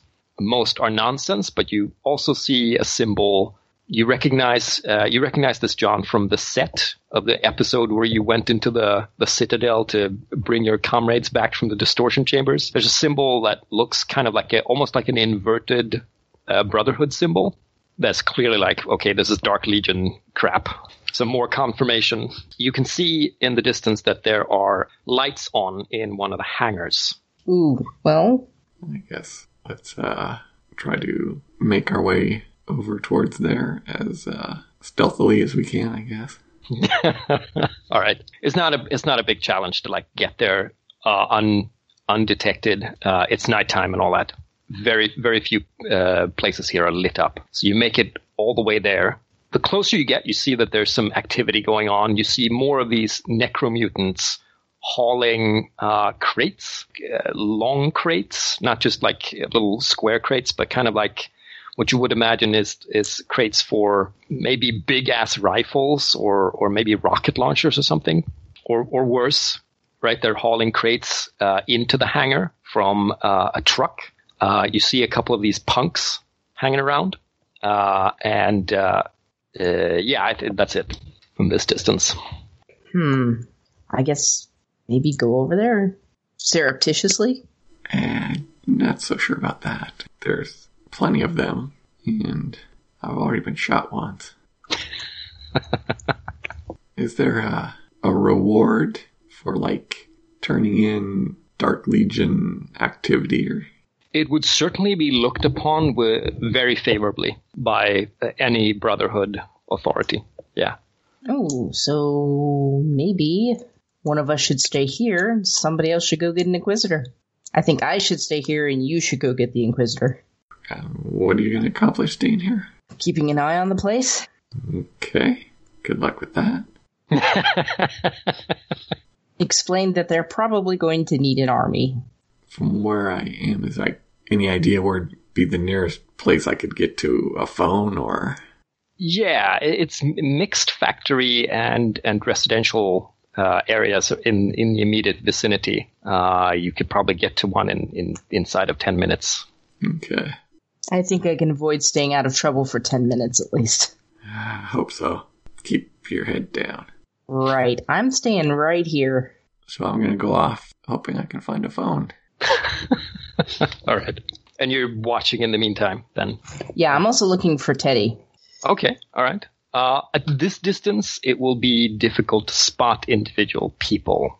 I mean, it, I the spot Told like John I'm like not the- moving. I'm not moving. Right. Okay. All right. I don't particularly feel like getting shot today. So, um, John, you you uh, uh, head off in search of a phone. Um, you climb through the the broken fence, uh, range out into the industrial area. Five ten minutes later, you you hit like a corner store with a phone uh, that you can you can use. Yeah, no, whatever the, the protocol for an equivalent of calling in the cops. Yeah, I'm pondering. I'm pondering this. Like, um, what would you do? Like, I think maybe calling both would be like uh, the thing to do. Like, you you would probably call the police. They probably have a spe- specific line for like, "Do you believe you have mutants in your neighborhood?" or something, right? yeah, I expect that this area would have like large signs that have probably been sprayed and tagged, you know, with like the the Brotherhood, you know, watch out for mutants. yes. You know what? I think every payphone probably has like, uh, you know, emergency emergency uh, legion numbers or something like that. Have you seen Heresy? Is your neighbor a heretic? Uh, call, so uh, you you call the number, and I think I think instead of like being this like hotline that you you expect, it's like it's this very peaceful individual answers like uh, uh, like evening, brother. What have you seen? Right. Give give me your your confession or something like that, right? There's mutants and signs of the, the Dark Legion. They're they're like loading, I think, weapons at the Sherman spaceport. Uh, I think there's a there's a pause on the line. Uh, then the voice, in the same like calm uh, manner, says, uh, "Thank you for your uh, what would they say? Tip? They would say, um, we appreciate your confession, brother. Please stay on the phone. we will send authorities to the to the you know blah blah blah." Well, my partner's keeping an eye on him right now. I want to make sure he doesn't get hit in the crossfire. If your partner is a virtuous man, he will not be harmed. Well, as long as you're sure. Jeez, John, thanks for looking out for my welfare. We have to have faith. I think that's that's kind of the line you get. Like, have faith, brother. the brotherhood will uh, see you through this dark period, or something like that, right? And then I think I think it switches to like you know Gregorian chant music or something uh, on the phone line, as if you're in waiting in, in queue or something. Elevator music. It's not elevator music. it's it's the like uh, it's the brotherhood version of, of like you are on hold. The Gregorian chant version of the girl from Ipanema. Sure, yes. You can see, like, I mean, this is fairly loud, so it's like spilling out into the corner store. You can see the clerk, like, looking at you very nervously. I just give him a nod like, hey, how you doing? You should give him a thumbs up. That would be even creepier. uh, soon after, you hear, like, this V10 or something, like, pull up through the, like, um, uh, cor- the store window. You see this, like, Brotherhood mobile. I- it's like I don't know how to describe it. It's some somewhere between like a classic Oldsmobile 40s car, uh, but there's a pretty large uh, hood ornament of like an angelic figure with uh, you know a book in one hand and a machine gun in the other. and out of the car, you know, steps out the two inquisitors you met earlier. Oh god. Brother Salvatore, I'm so glad to see you. So, yeah, so Sa- Salvatore steps in and goes, "Good morning, brother. I'm I'm happy to see that you followed our advice. I want you to know that uh, we have dispatched our mortificators to the location, and if you would come with us, we shall make sure that your partner is taken care of." All right.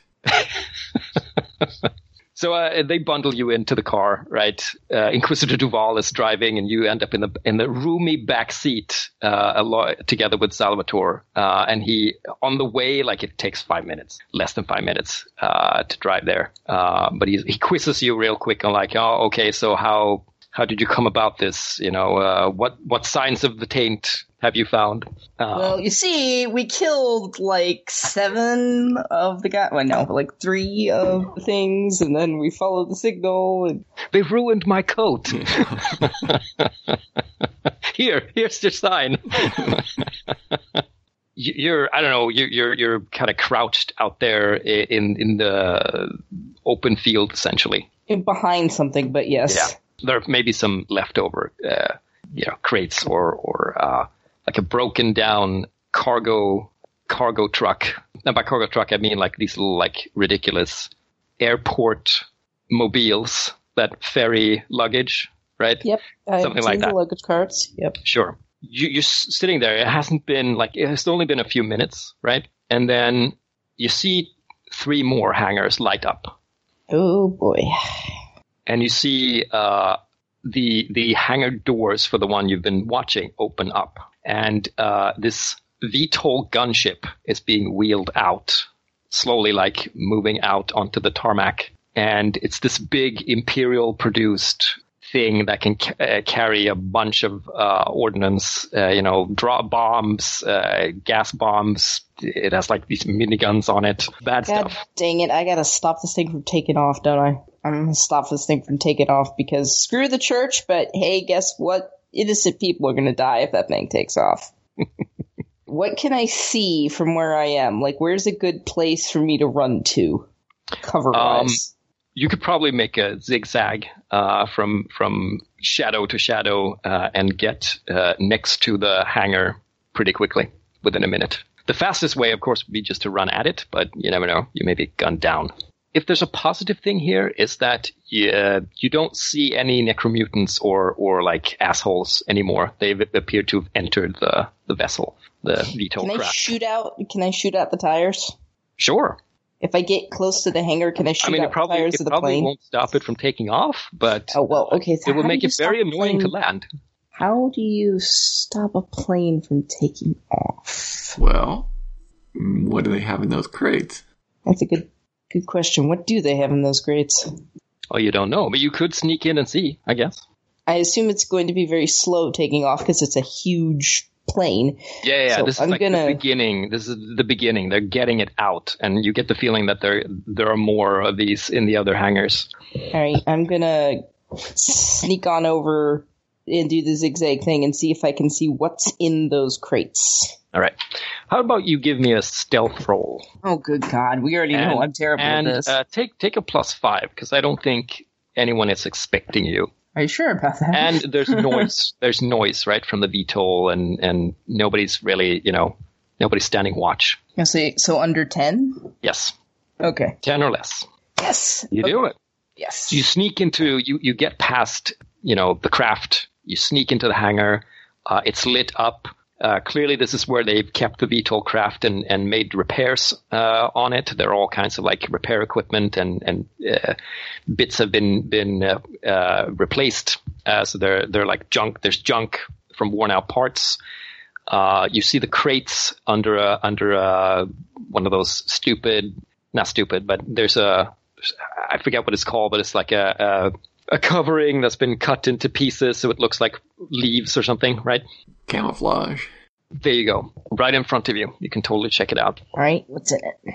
Uh, okay, so uh, most of the crates have been emptied, but there's one cheap, mass-produced Mishima rocket launcher in there. Ooh, that'd be good. There are two loose rockets. They're not loaded into the into the uh, shoulder-mounted, uh, you know, rocket launcher thing.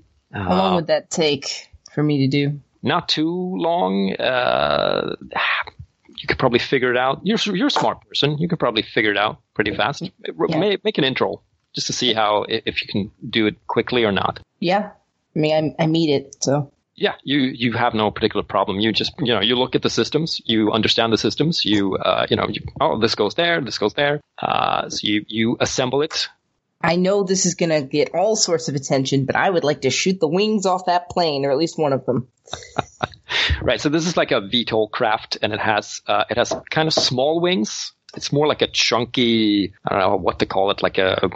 It's a. It's almost like a, it's almost like a helicopter shape, but significantly larger. And then it has these small wings with these big VTOL uh, engines. Uh, You know totally, what? like, Shooting out the the engine would Yeah, be yeah, a better idea. Yeah. Yeah. Okay, I'd like to blow the engine. At least one of them. This is so cool. We're going to start using rules that I've never used, which is attacking craft vehicles. Oddly enough, Really? it never occurred 20 years ago. I'm going to give you plus 10 on your roll here because it's standing still. And I have time to aim because it's not moving very fast. Sure. So under 16? Yes. God dang it. this is gonna be lovely. You're gonna come and find your partner splattered on the wall. So you fire off this like cheap Mishima made mass produced rocket launcher. And of course, like you could swear that you were like completely bullseye according to the aiming, the rules of aiming. But the rocket just goes, whoa, misses by that much. it goes swooping past the craft out onto the airfield.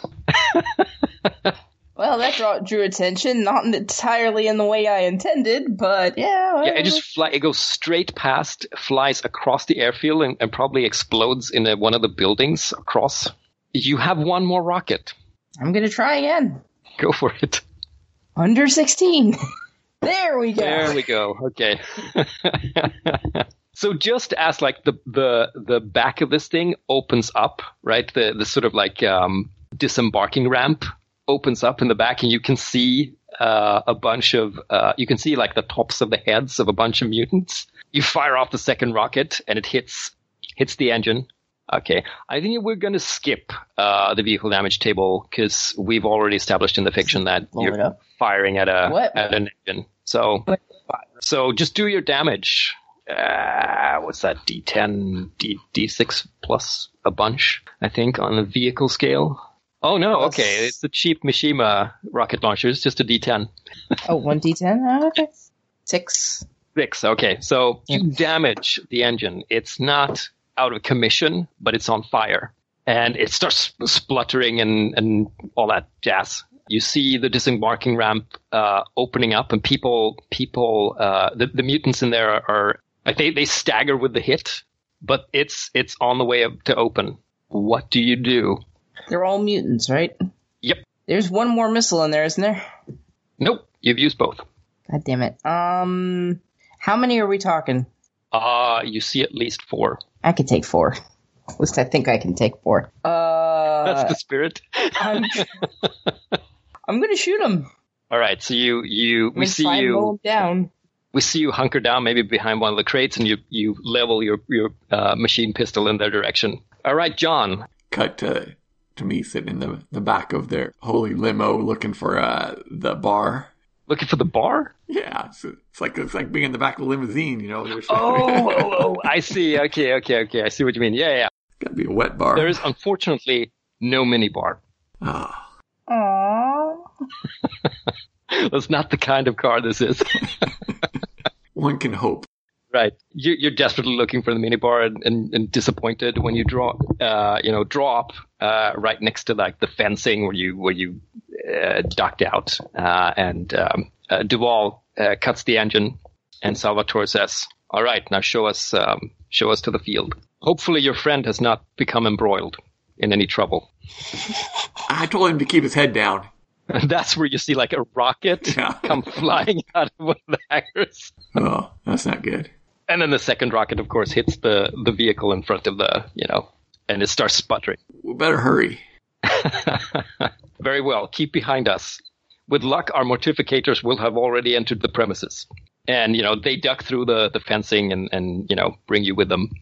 And you hustle toward the, um, toward the hangar.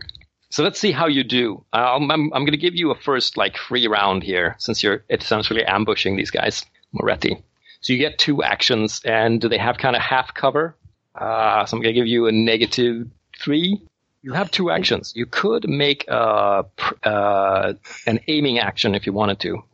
Give I would love to make an aiming action. I Right. want to actually hit these guys. All right. So that's that's a plus three. Okay. So that would mean that I have to beat. If you do the same like auto fire thing, then the first it's a five, and the two subsequent attacks is going to be are going to be uh, twelve. However, there is uh, there is this hose down an area kind of attack. If you wanted to make that, in which case you could conceivably hit all of them. That's what I would like to do. Awesome. Uh, it would be your light automatics skill. You would take a minus three, uh, but you can hit all of them. Okay.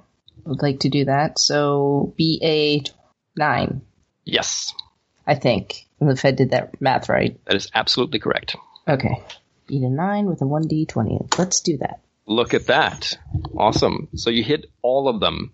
Roll your 1d6 plus 1 uh, four times. One, Ow. two, Ow. three, Cheater. You have a bot, four. right? no. I think we don't need to go into like uh, hit location here because uh, A, you do so much damage, and B, uh, Well, except half of them half there. of them are obscured by the uh, the the disembarking ramp still. So this is like heads and chests, and you just blow three of them away, like. okay. And the remaining one, I think you you like shear away part of his jaw or something, and then he ducks down behind, like ah. And of course, there are tons of ricochets inside of this poor VTOL craft. They're they're dead. Three of them are dead. Three of them Dead, are dead. dead. The fourth one is not. Fourth one is still there. Uh, Jawless, but there.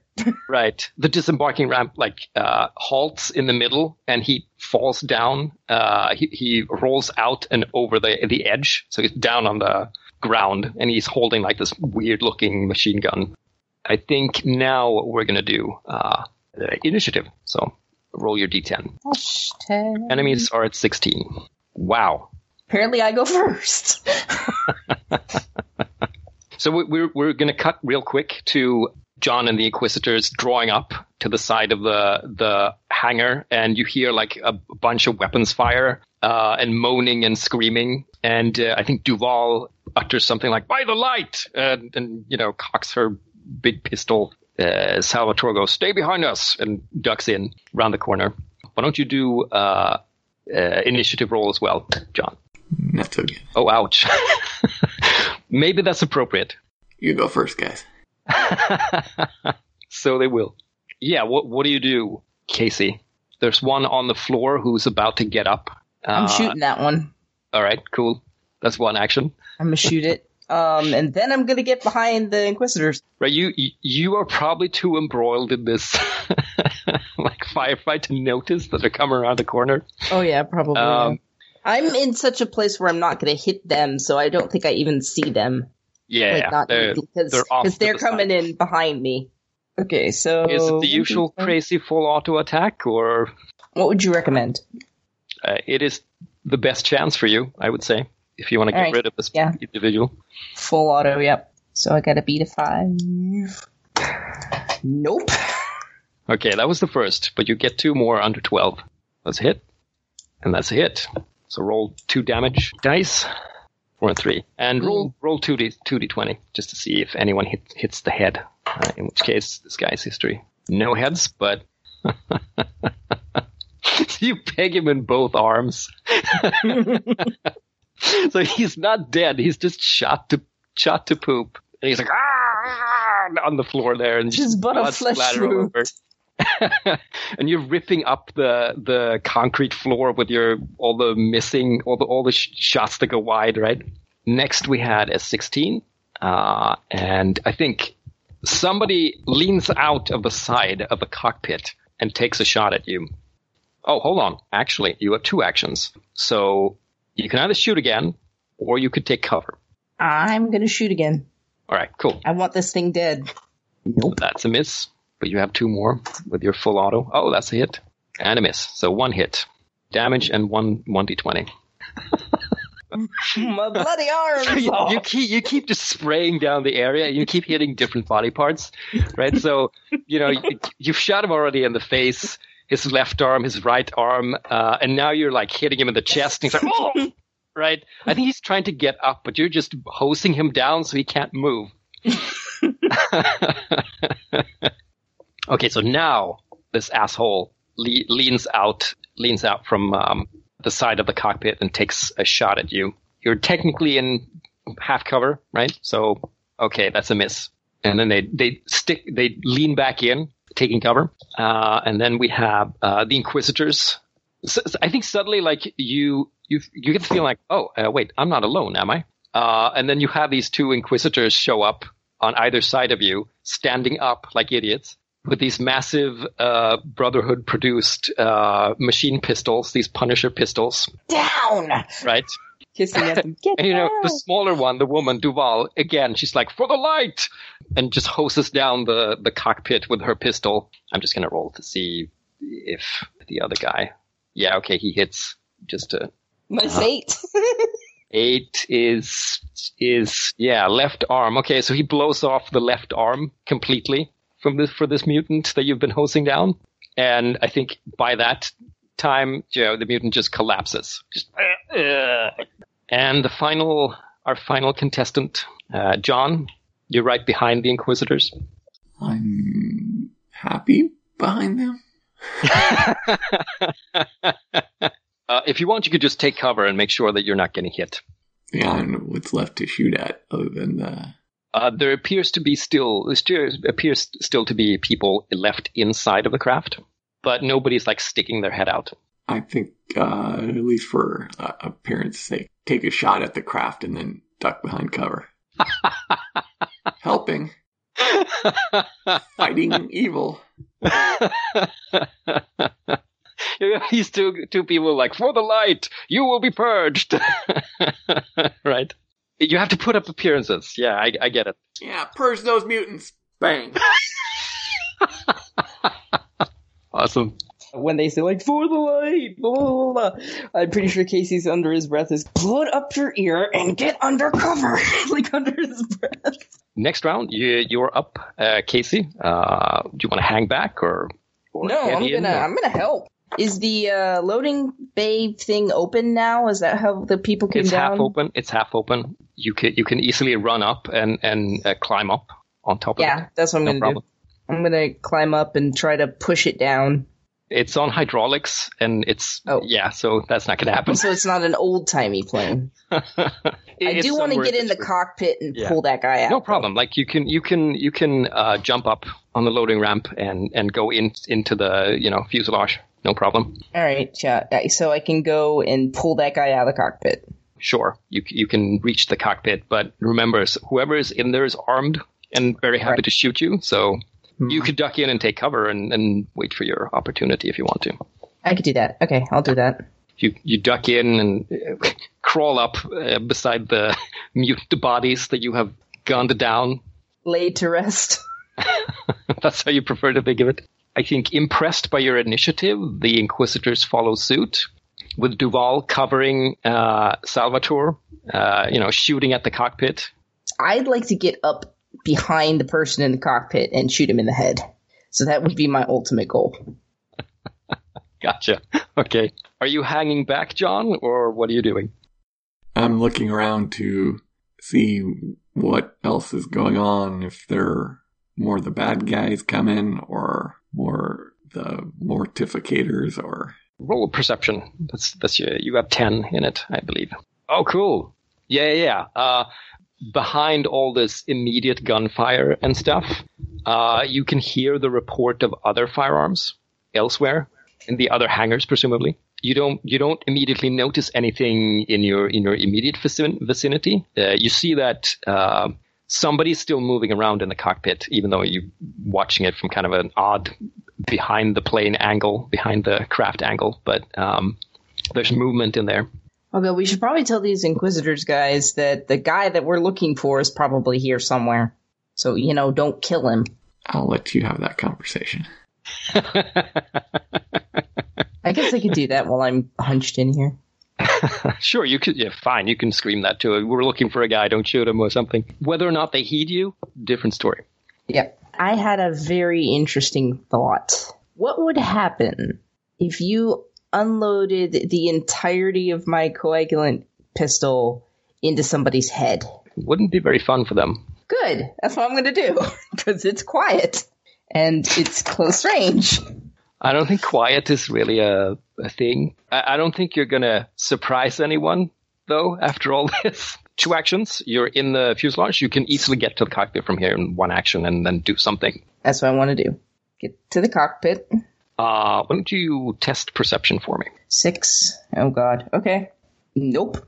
All right. So I noticed nothing. I think you dash into the cockpit.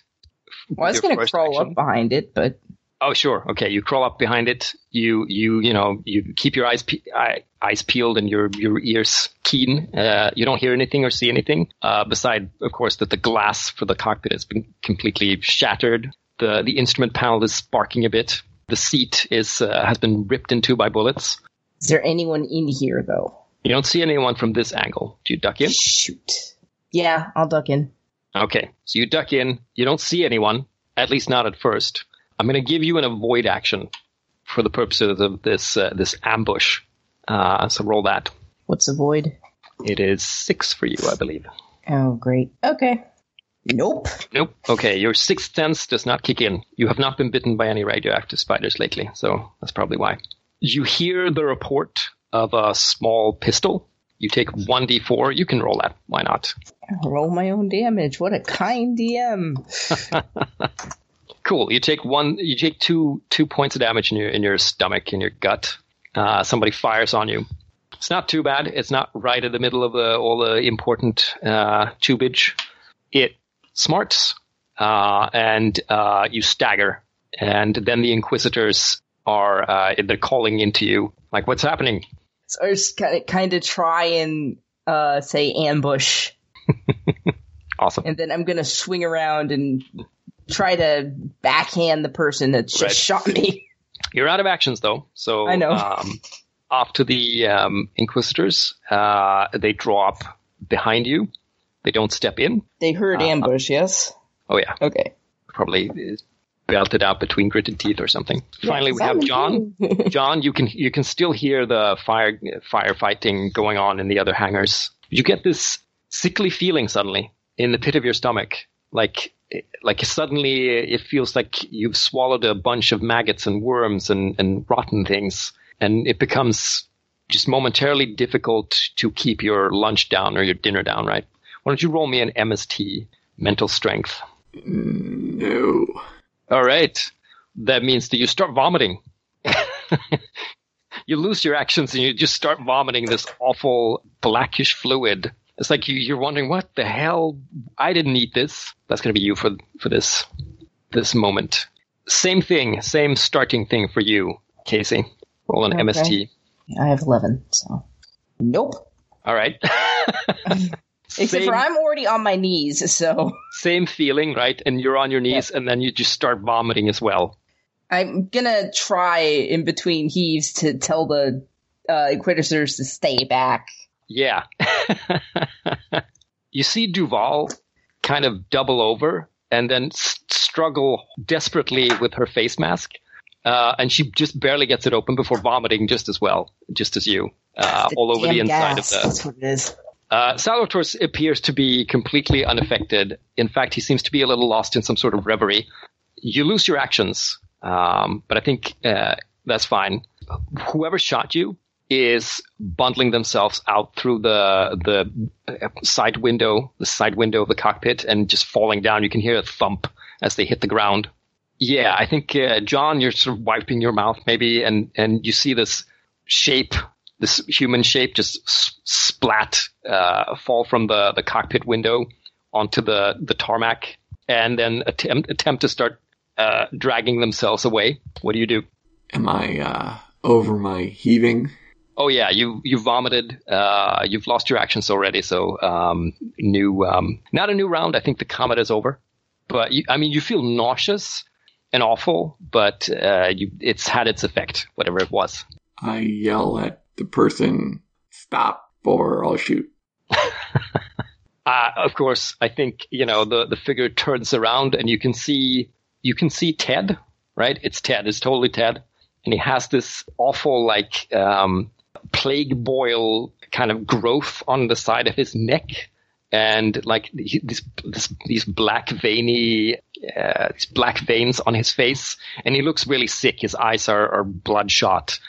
Um, he has this weird pistol in his hand that appears to be a, of a similar cast as the the kind of locator thing you found, kind of half flesh, half metal. And then you know he looks panicked and uh, attempts to keep.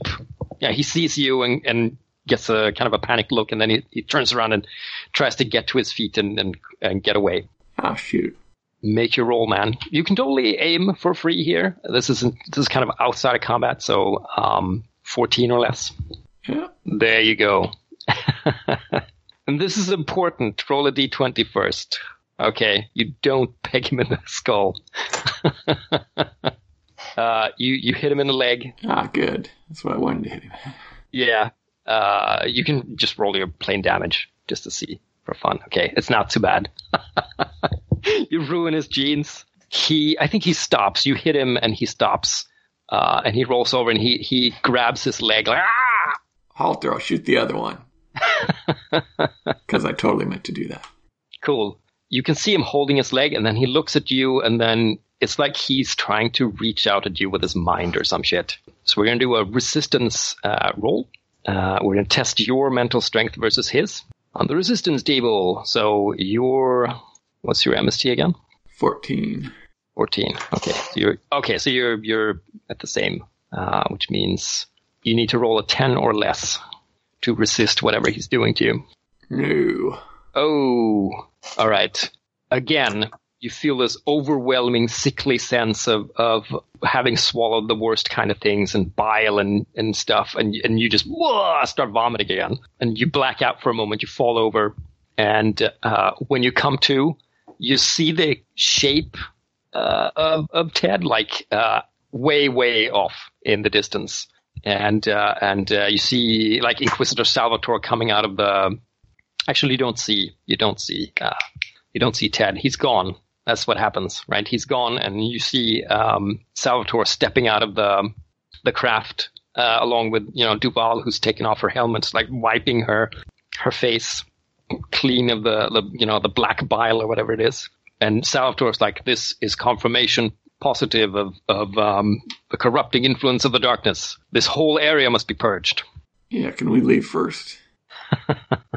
you will have to be examined and made. Uh, ah, what would he say? Examined and uh, cleared first, and maybe that's that's like uh, we'll wrap that scene to like a, a a scene where the two of you are like you're at this local brotherhood facility somewhere between like a hospital and a church. There are like it's stone walls. There are uh, like frescoes on the walls of like a, a worthy battle between the light and the dark, um, and uh, you know pictures of, of old cardinals and holy people. And you have nurses uh, checking you out. Salvatore is, is um, right there, and, and um, I think you're in you, you're in kind of hospital gowns, right? And you know, he's Salvatore nods to the nurse, and she leaves, and he says, "Well, it would seem that you have been cleared. You are free from taint." Of course. We're the ones who led you to this whole uh, nest of mutants. The darkness is ruinous. You never know. I am sorry that you could not find your quarry. Light willing, he will be apprehended and um, purged of his darkness. Good luck with that. I gotta go tell his mom that he's a mutant. I just elbow him in the side. You know, tact wouldn't be. Oh, you know what? I'll just go give you some tact for Christmas. Any particular scene you have in mind for like wrapping this up? I go to the Brother Salvatore, I, I grabbing my, my coat. Could the Brotherhood replace my coat as I stick my finger through the hole for my efforts at fighting the darkness? Casey just levels his eyes at uh, Duval, which I assume is there as well. I hope this little fiasco makes my intentions for the light completely clear. Cool. So I think Salvatore, in replying to to John, is like the Brotherhood are not tailors, but I will ensure that you are handsomely rewarded for your actions this evening. Thank you. I know the Brotherhood is always uh, looking to, to help those working for the light. He, he nods like that's the obvious thing, the most obvious thing in the world, right? Walk in the light, brother. And then he leaves to do his whatever business he's on, purging more heretics and mutants, maybe. And I think Duval, uh, I think she's still in her like brotherhood get up, and she's uh, she's uh, back inside of her like breathing mask. She says, "It is for her to judge, though." Hmm. Uh, I think she just puts a hand on your shoulder and says, Remember confession, brother. yeah. I'll try. Walk in the light. yeah, you two or whatever. Maybe there's a like cock of the head in inside the mask, right? And then she leaves. Um, you know what? I do want to say. I do want to say one thing to her before she mm-hmm. goes. It's like you really should leave your mask off more. You're too pretty by half to be part of this outfit. I don't think you get a reply, right? She just. no, I'm sure she's blushing under the mask, though. We shall never know. That's Luna City, Moretti. That's Luna City. Thank you for trying this old chestnut. Chestnut? That's, thing. That's an expression, right? An old chestnut? Not in America. Well, I never heard of it. I never heard it. It's an old expression. It's an old chestnut of an expression. Damn you, Turk. that was yeah, fun, I'm, though. I am not missing initiative and uh, specific actions, I gotta say. But other than that, I thought it flowed pretty decently. Yeah, the complexities of the, the combat where you gotta roll, roll for hit location and, mm-hmm. I'd rather just shoot someone in the leg and have it go in their leg. Yeah, yeah, yeah. Uh, like uh, there, there are amusing bits to the system, but I think if if we had one or two more players here, we wouldn't have gotten half as far into the story because you know everybody's doing things, mm-hmm. and it, it's just an exponential uh, increase of every minute role you do. It, it can be fun if if there are a few of you because it's fun to like, oh, I completely hose down an area. Yeah, you hit them in both legs, both arms, and they're not dead. Um, fun, fun, fun. Uh, I I really enjoy the setting. It's completely over the top, ridiculous, and silly. Very weird retro future dystopia. Yes. Reading the four part comic book and judging by the kind of story they tell and and kind of what we did here, I think you could probably run it pretty well with something like Fate Accelerated, no problem. Um, mm. it, it would even be it would be more expedient. Uh, you'd have like uh, you could you could in, introduce uh, you know aspects for your background and such uh, and your corporation if that matters. And it's fun because reading the comic, it's like they do things like compel aspect and um, fall into concessions and uh, you know stuff like that. It's fun. Maybe you should work on porting that. I don't. I don't think the, the any porting is necessary. Honestly, you you just use Fate Accelerated as it is. But it was fun to go back. Uh, now I remember why it took us five fucking hours to do like a big combat when we were seven or eight people. oh dear. Oh, oh, just for fun, let's go. Let's go check uh, your hero point uh, acquisition because that's a thing. Now that you've completed an adventure, so to speak, you get these cool points that you get to spend. Uh, not that you'll spend them, A character against all odds succeeds spectacularly with a die roll that really, really saves the day. Well, I think that's a hero point for um, Already. for uh, yeah. but several perfect results in a, I still don't know how I did that. yeah, complete chance. That's how you did that. Which is why I'm like I'm reading this and I'm going, hmm. But this would give hero points to people who just have complete luck with the dice. Uh, okay. That's going way back to yes. To like an old school D and D where you got more experience points if your character was just mechanically better, had better stats, get more XP.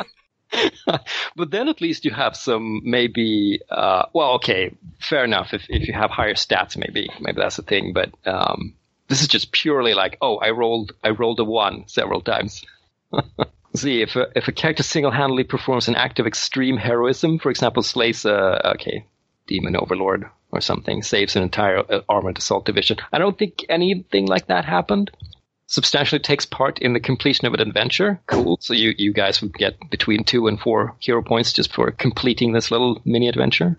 And those would then translate into like putting more X's into your skills, for instance. Uh, I think you could also save the points for some something, but I don't remember how that worked. We didn't really use that much way back when. Cool. At least nobody fumbled except me. So, so when you fumble and you're shooting something, you have to make a like a mishap fire roll, and that's what I did. And I was like, okay, he has an integrated arm machine gun. Yeah, that's not going to go so good. there's also an element that's vaguely fun from these older systems. That there's a there's just a random chance that you will just completely everything will go completely against you, and for the enemies, right? Yeah. Well, cool. Thank you for trying it out. Thank you. Uh, I'm gonna go because I'm sure my soda has unfrozen maybe by now. Oh, good luck with that. At least it didn't explode. Have a good one, folks.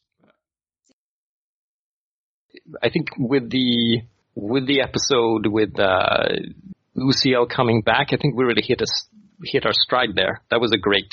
Uh, that was fun to listen to as well. Actually, not that they're usually boring to listen to, but th- that was that was particularly amusing to hear again. It was. It was funny. I liked it. Especially my freaking one-liners. Um, I didn't know it. Uh, I I didn't think of it during the session, but I'm like, in, in that episode, I'm like, holy! I was like, oh, holy shit! I remember, uh, or I, I recognize who uh, Lucas is acting like right now. Dean Winchester. I guess that I was all was like, oh god, lots of one-liners with being the man on the front, and it was like, oh god, he's Dean Winchester. I didn't mean to do this. He's an unluckier, gayer, gayer. Dean An unlucky, gayer version of Dean Winchester. Max Silver here, and I just want to remind you all that you can find our adventures at the following places. My buddy Doc might know what they are, but I sure as heck don't. Anyway, find us at our forums at the sundayskypers.freeforums.org or at our Facebook page, whatever heck a Facebook page is, or at our Google Plus page. Again, what the hell is a Google Plus page? I don't know. Or you can mail us at Sunday Skypers, um, some little A thing with a circle around it. What the heck is that thing? I don't know. Zoho.com. That's a strange mailing address. Hey, Doc, can you tell me what the heck that little funny A sign is?